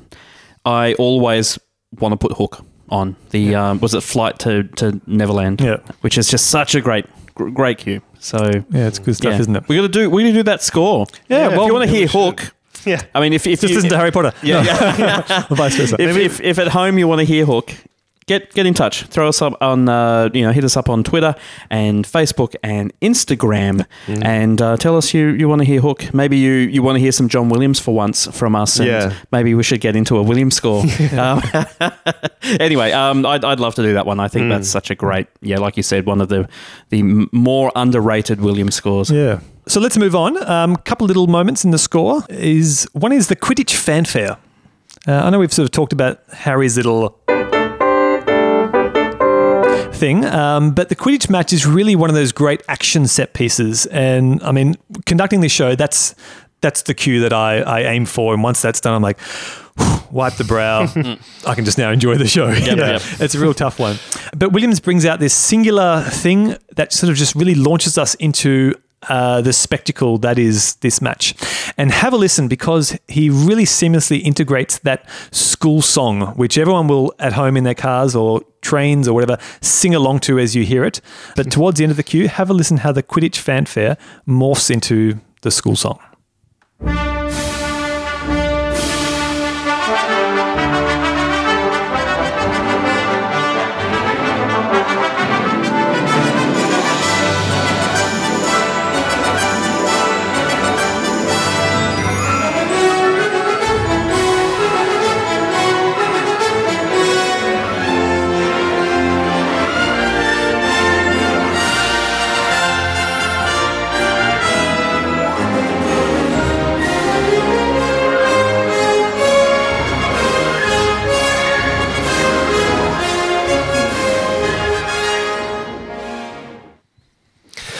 Yeah, I mean it's it's interesting work uh, and and sort of plays into uh, what you kind of expect from this sort of heroic action sports team based. Uh, yeah, but it's, it's very positive, isn't it? It's, it's- Yeah. there's no minor chords in there. It's very, we're going to have a good time today, Yeah, guys.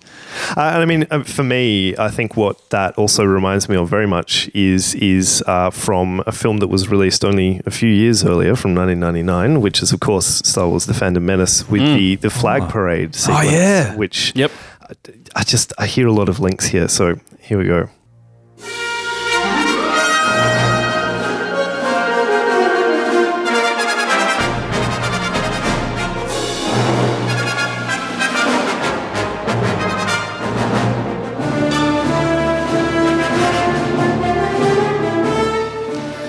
And I mean that that sequence is is great, and I mean similar sort of you know like yeah, stadium like to, uh, absolutely. atmosphere. well, I mean, more than stadium, I would say. In a way, it's kind of you know the the the the, the gladiators entering the Yeah, the arena, arena. which Yeah. which it is because that sequence and that music is, I think, very clearly referencing Miklos Rózsa's score for Ben Hur. Ben Hur, yeah, yeah. and the Parade of the Charioteers, which I think you can hear the lineage.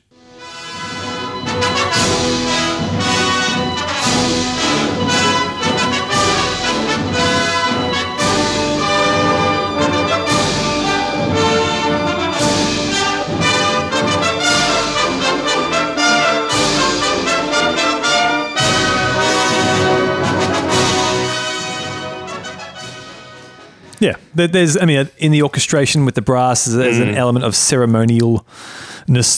Yeah, and And, those uh, those big. Uh, I think all of them have. Uh, I mean, they're, they're they're brass that are sort of in fifths and fourths, isn't it? Yep. I mean, very thick. So yeah, that's some d- low down things. Yeah, yeah. absolutely. Hmm. So yeah, yeah.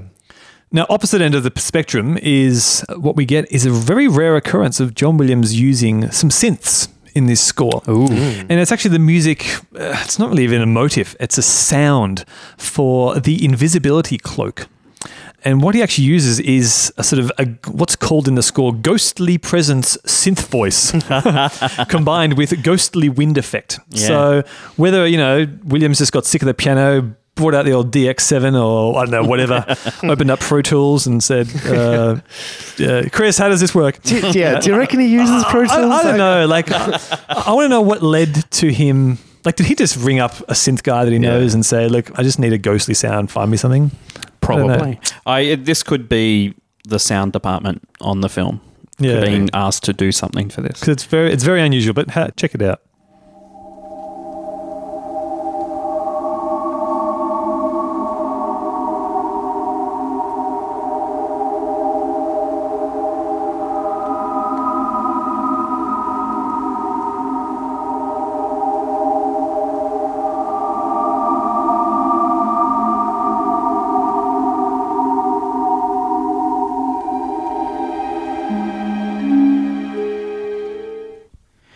You know what?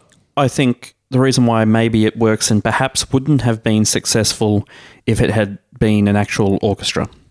Whenever the cloak goes on Harry, he is almost like he's not underwater, but mm. all of a sudden the sound, you know, when he's overhearing conversations, it's like he's in another room. He's immersed in something else. Yeah, exactly. And that sound is almost like um, ethereal music, but Coming from another room. coming something. from another room. Yeah. that's I've never thought of it like that. Yeah, so that's sort of from a sound design point of view and an EQing point of view. They've um, they've pulled all of the you know those frequencies out that naturally uh, happen when you hear music from another room. So yeah, I think that Yeah. really works. And it feels a bit like a theremin, the way it sort of hovers. Is that, is that same amazing effect of seeing which Mahler Symphony two or three where they have the brass off stage? Oh yeah, and then you hear it like it's Yeah. this sort of Yeah. almost angelic. Yeah, and you, don't know, where it's coming from, and everybody in the in the in the in the in the crowd sort of like looks around, like, "Where's that's not coming from Yeah. what I'm looking at." Yeah, yeah, yeah. Um, but just just to quickly on that point, um, I've just looked through the credits for this film, and there's nobody listed as sort of like synth consultant or synth synth performer. So maybe Right. it is 100 percent him. Yeah, it could be. Fantastic. Yeah, yeah. Mm. Now, you guys talked about possibly some diegetic music before. Yes. What were you referring to? Well, I was thinking of uh, our good friend Fluffy, the three-headed dog, and his harp. You mean this?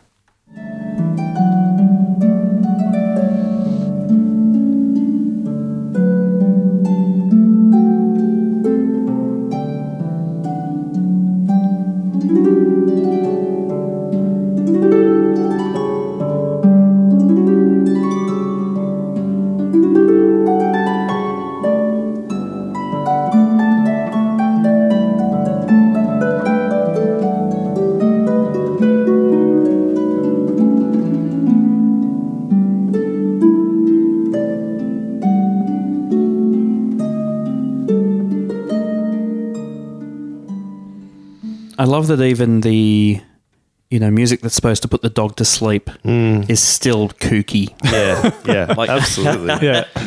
It would like nothing can exist in that world just straight up. Yeah, mm. it would have been very easy to just do a bunch of major chords and Yeah. Yeah. And have some traditional sort of, you know, lullaby music. Hmm. I mean, here it's obviously used for you know a particular fact. You know, there is a magical harp, which I assume is in the books. Yes. Yep. Okay. Yeah, yeah, yeah. But like, I want to ask you guys, like, what other film compos- composers write for solo harp? That just off the top of your head, you can just think of cues with solo harp in, in film. I tell you what, Here we go. I can, I can, I can go you one better. I can go you nine. Two solo harps, I can, give you, I can give you nine solo harps. as in nine nine composers who use solo harps, or nine, nine, nine harps. harps played. What's not solo then? It's an ensemble. well, exactly. but uh, just this. in a film, it sounds horrifying. Shh, shh, shh. In.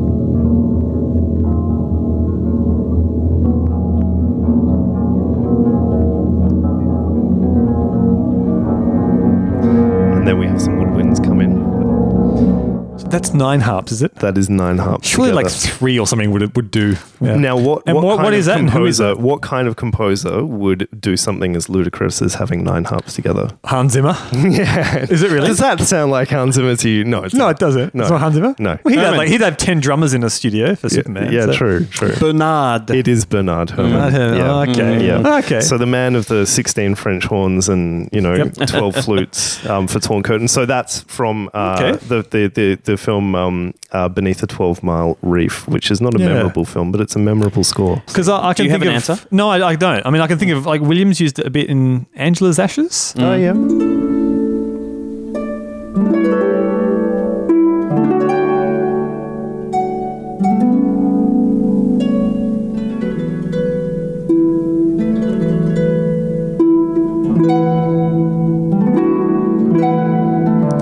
And those little little, little trills actually remind me of that music from uh, E.T. Oh, yeah. You know that with this this bit with the solo harp.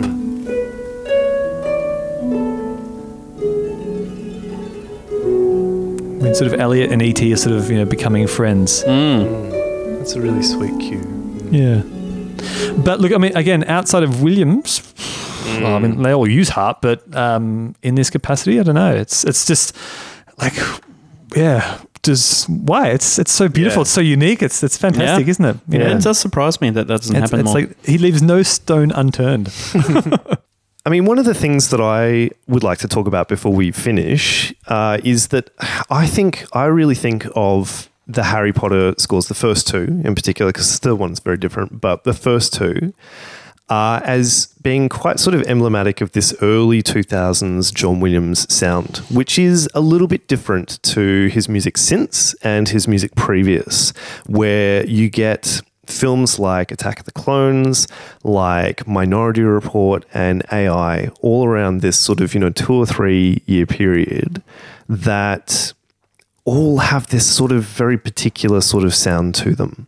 Um, and I think, I think, you know, uh, if you played me some of the action music from pretty much all of those films, I wouldn't be able to tell you which one it was from unless a, a, a- a leitmotif came through or something Yeah, like yeah, that. yeah. It's just it's reached this point where Williams is in is in his own universe in terms of musical action sequence writing, which is just so Complex. yes, yes. Um, and I mean, I think you know we sort of discussed this a little bit in our Jurassic Park episode of this sort of you know shift taking place, but it's around the the the, the turn of the millennium where it gets, I think, um, fully realized. And I mean, you can hear that a little bit. I think in in the Quidditch action music. Yep.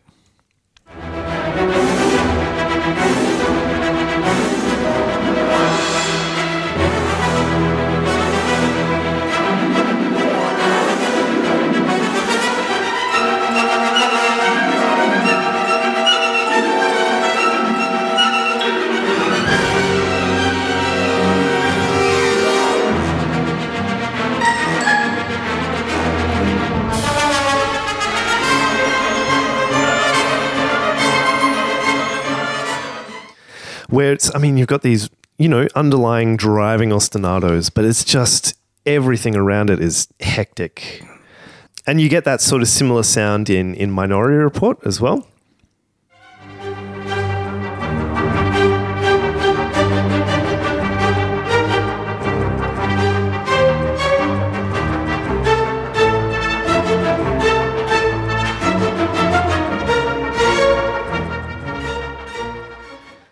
And yeah, I mean, also, you know, I mean, we could play endless examples, but yeah, Attack of the Clones, AI uh, as well, um, elements of the Phantom Menace too. Um, although I think the Phantom Menace just always has a slightly different sound for me, but but there there's definitely you know similar musical ideas going on. Yeah, I- I- because it's it's before the new millennium. That's why Right. Phantom Menace. So as is this is this John Williams' Millennium Bug? yeah, it is. Okay. Yeah, yeah. As, as it as it clicked over, it's Yeah. like not doing that anymore. yeah, but I mean, it's like it's it's not the same, but it's the same idea that drives Yes. all of these sequences. Yeah. Um, and I think you know I've, I've I've read several interviews with him where he talks about how I think I might have even mentioned this in in previous podcasts where he tries to find the rhythm of a scene first. Yeah, interesting, And- very and- interesting. Yeah, before a- anything else. And so I think, yeah, I mean, this kind of stuff is him really reaching that point where he's like, all right, and this is the tempo. It's sort of about dun, dun, dun, dun. That's what we're at for this sequence. Uh, and then just sort of takes it away from there. Yep. Uh, and I think that's sort of what's going on. And for dramatic changes, he'll do dramatic changes in tempo. Like in the Quidditch match, it goes from like nine eight, which is babada babada babada babada babada babada, to like two two, which is a very broad one and two and one and two and one two three one and two. I mean, not directly, you know, ch- chopping and changing, but um, there's big sways of nine eight and big sways of two two, and they're, they're drastically different kind of vibes.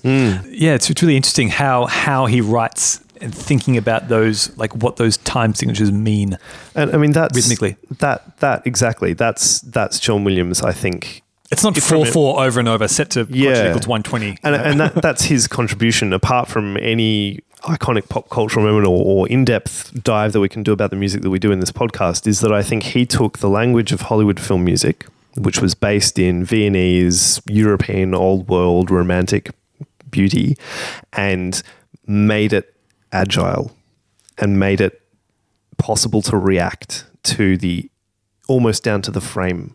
Whereas, you know, the first generation of Hollywood composers, Korngolds and Steiners, they just have these amazing cues that are beautiful, but they just obliterate the nuance in the scene because they're just, you know, it's like, okay, we're singing, we're happy, we're happy, you know, for like 16 bars. Yep, yep. Um, because you can't sort of change mid. They don't turn on a, on a dime. Yeah, but sort of thing. Williams is, is so agile. And I, I think that action music reflects that. Yeah. Yeah, Guys, I think that brings us to the end. it does. It's a long episode. we better get out of here before we get uh, kicked out or worse, expelled.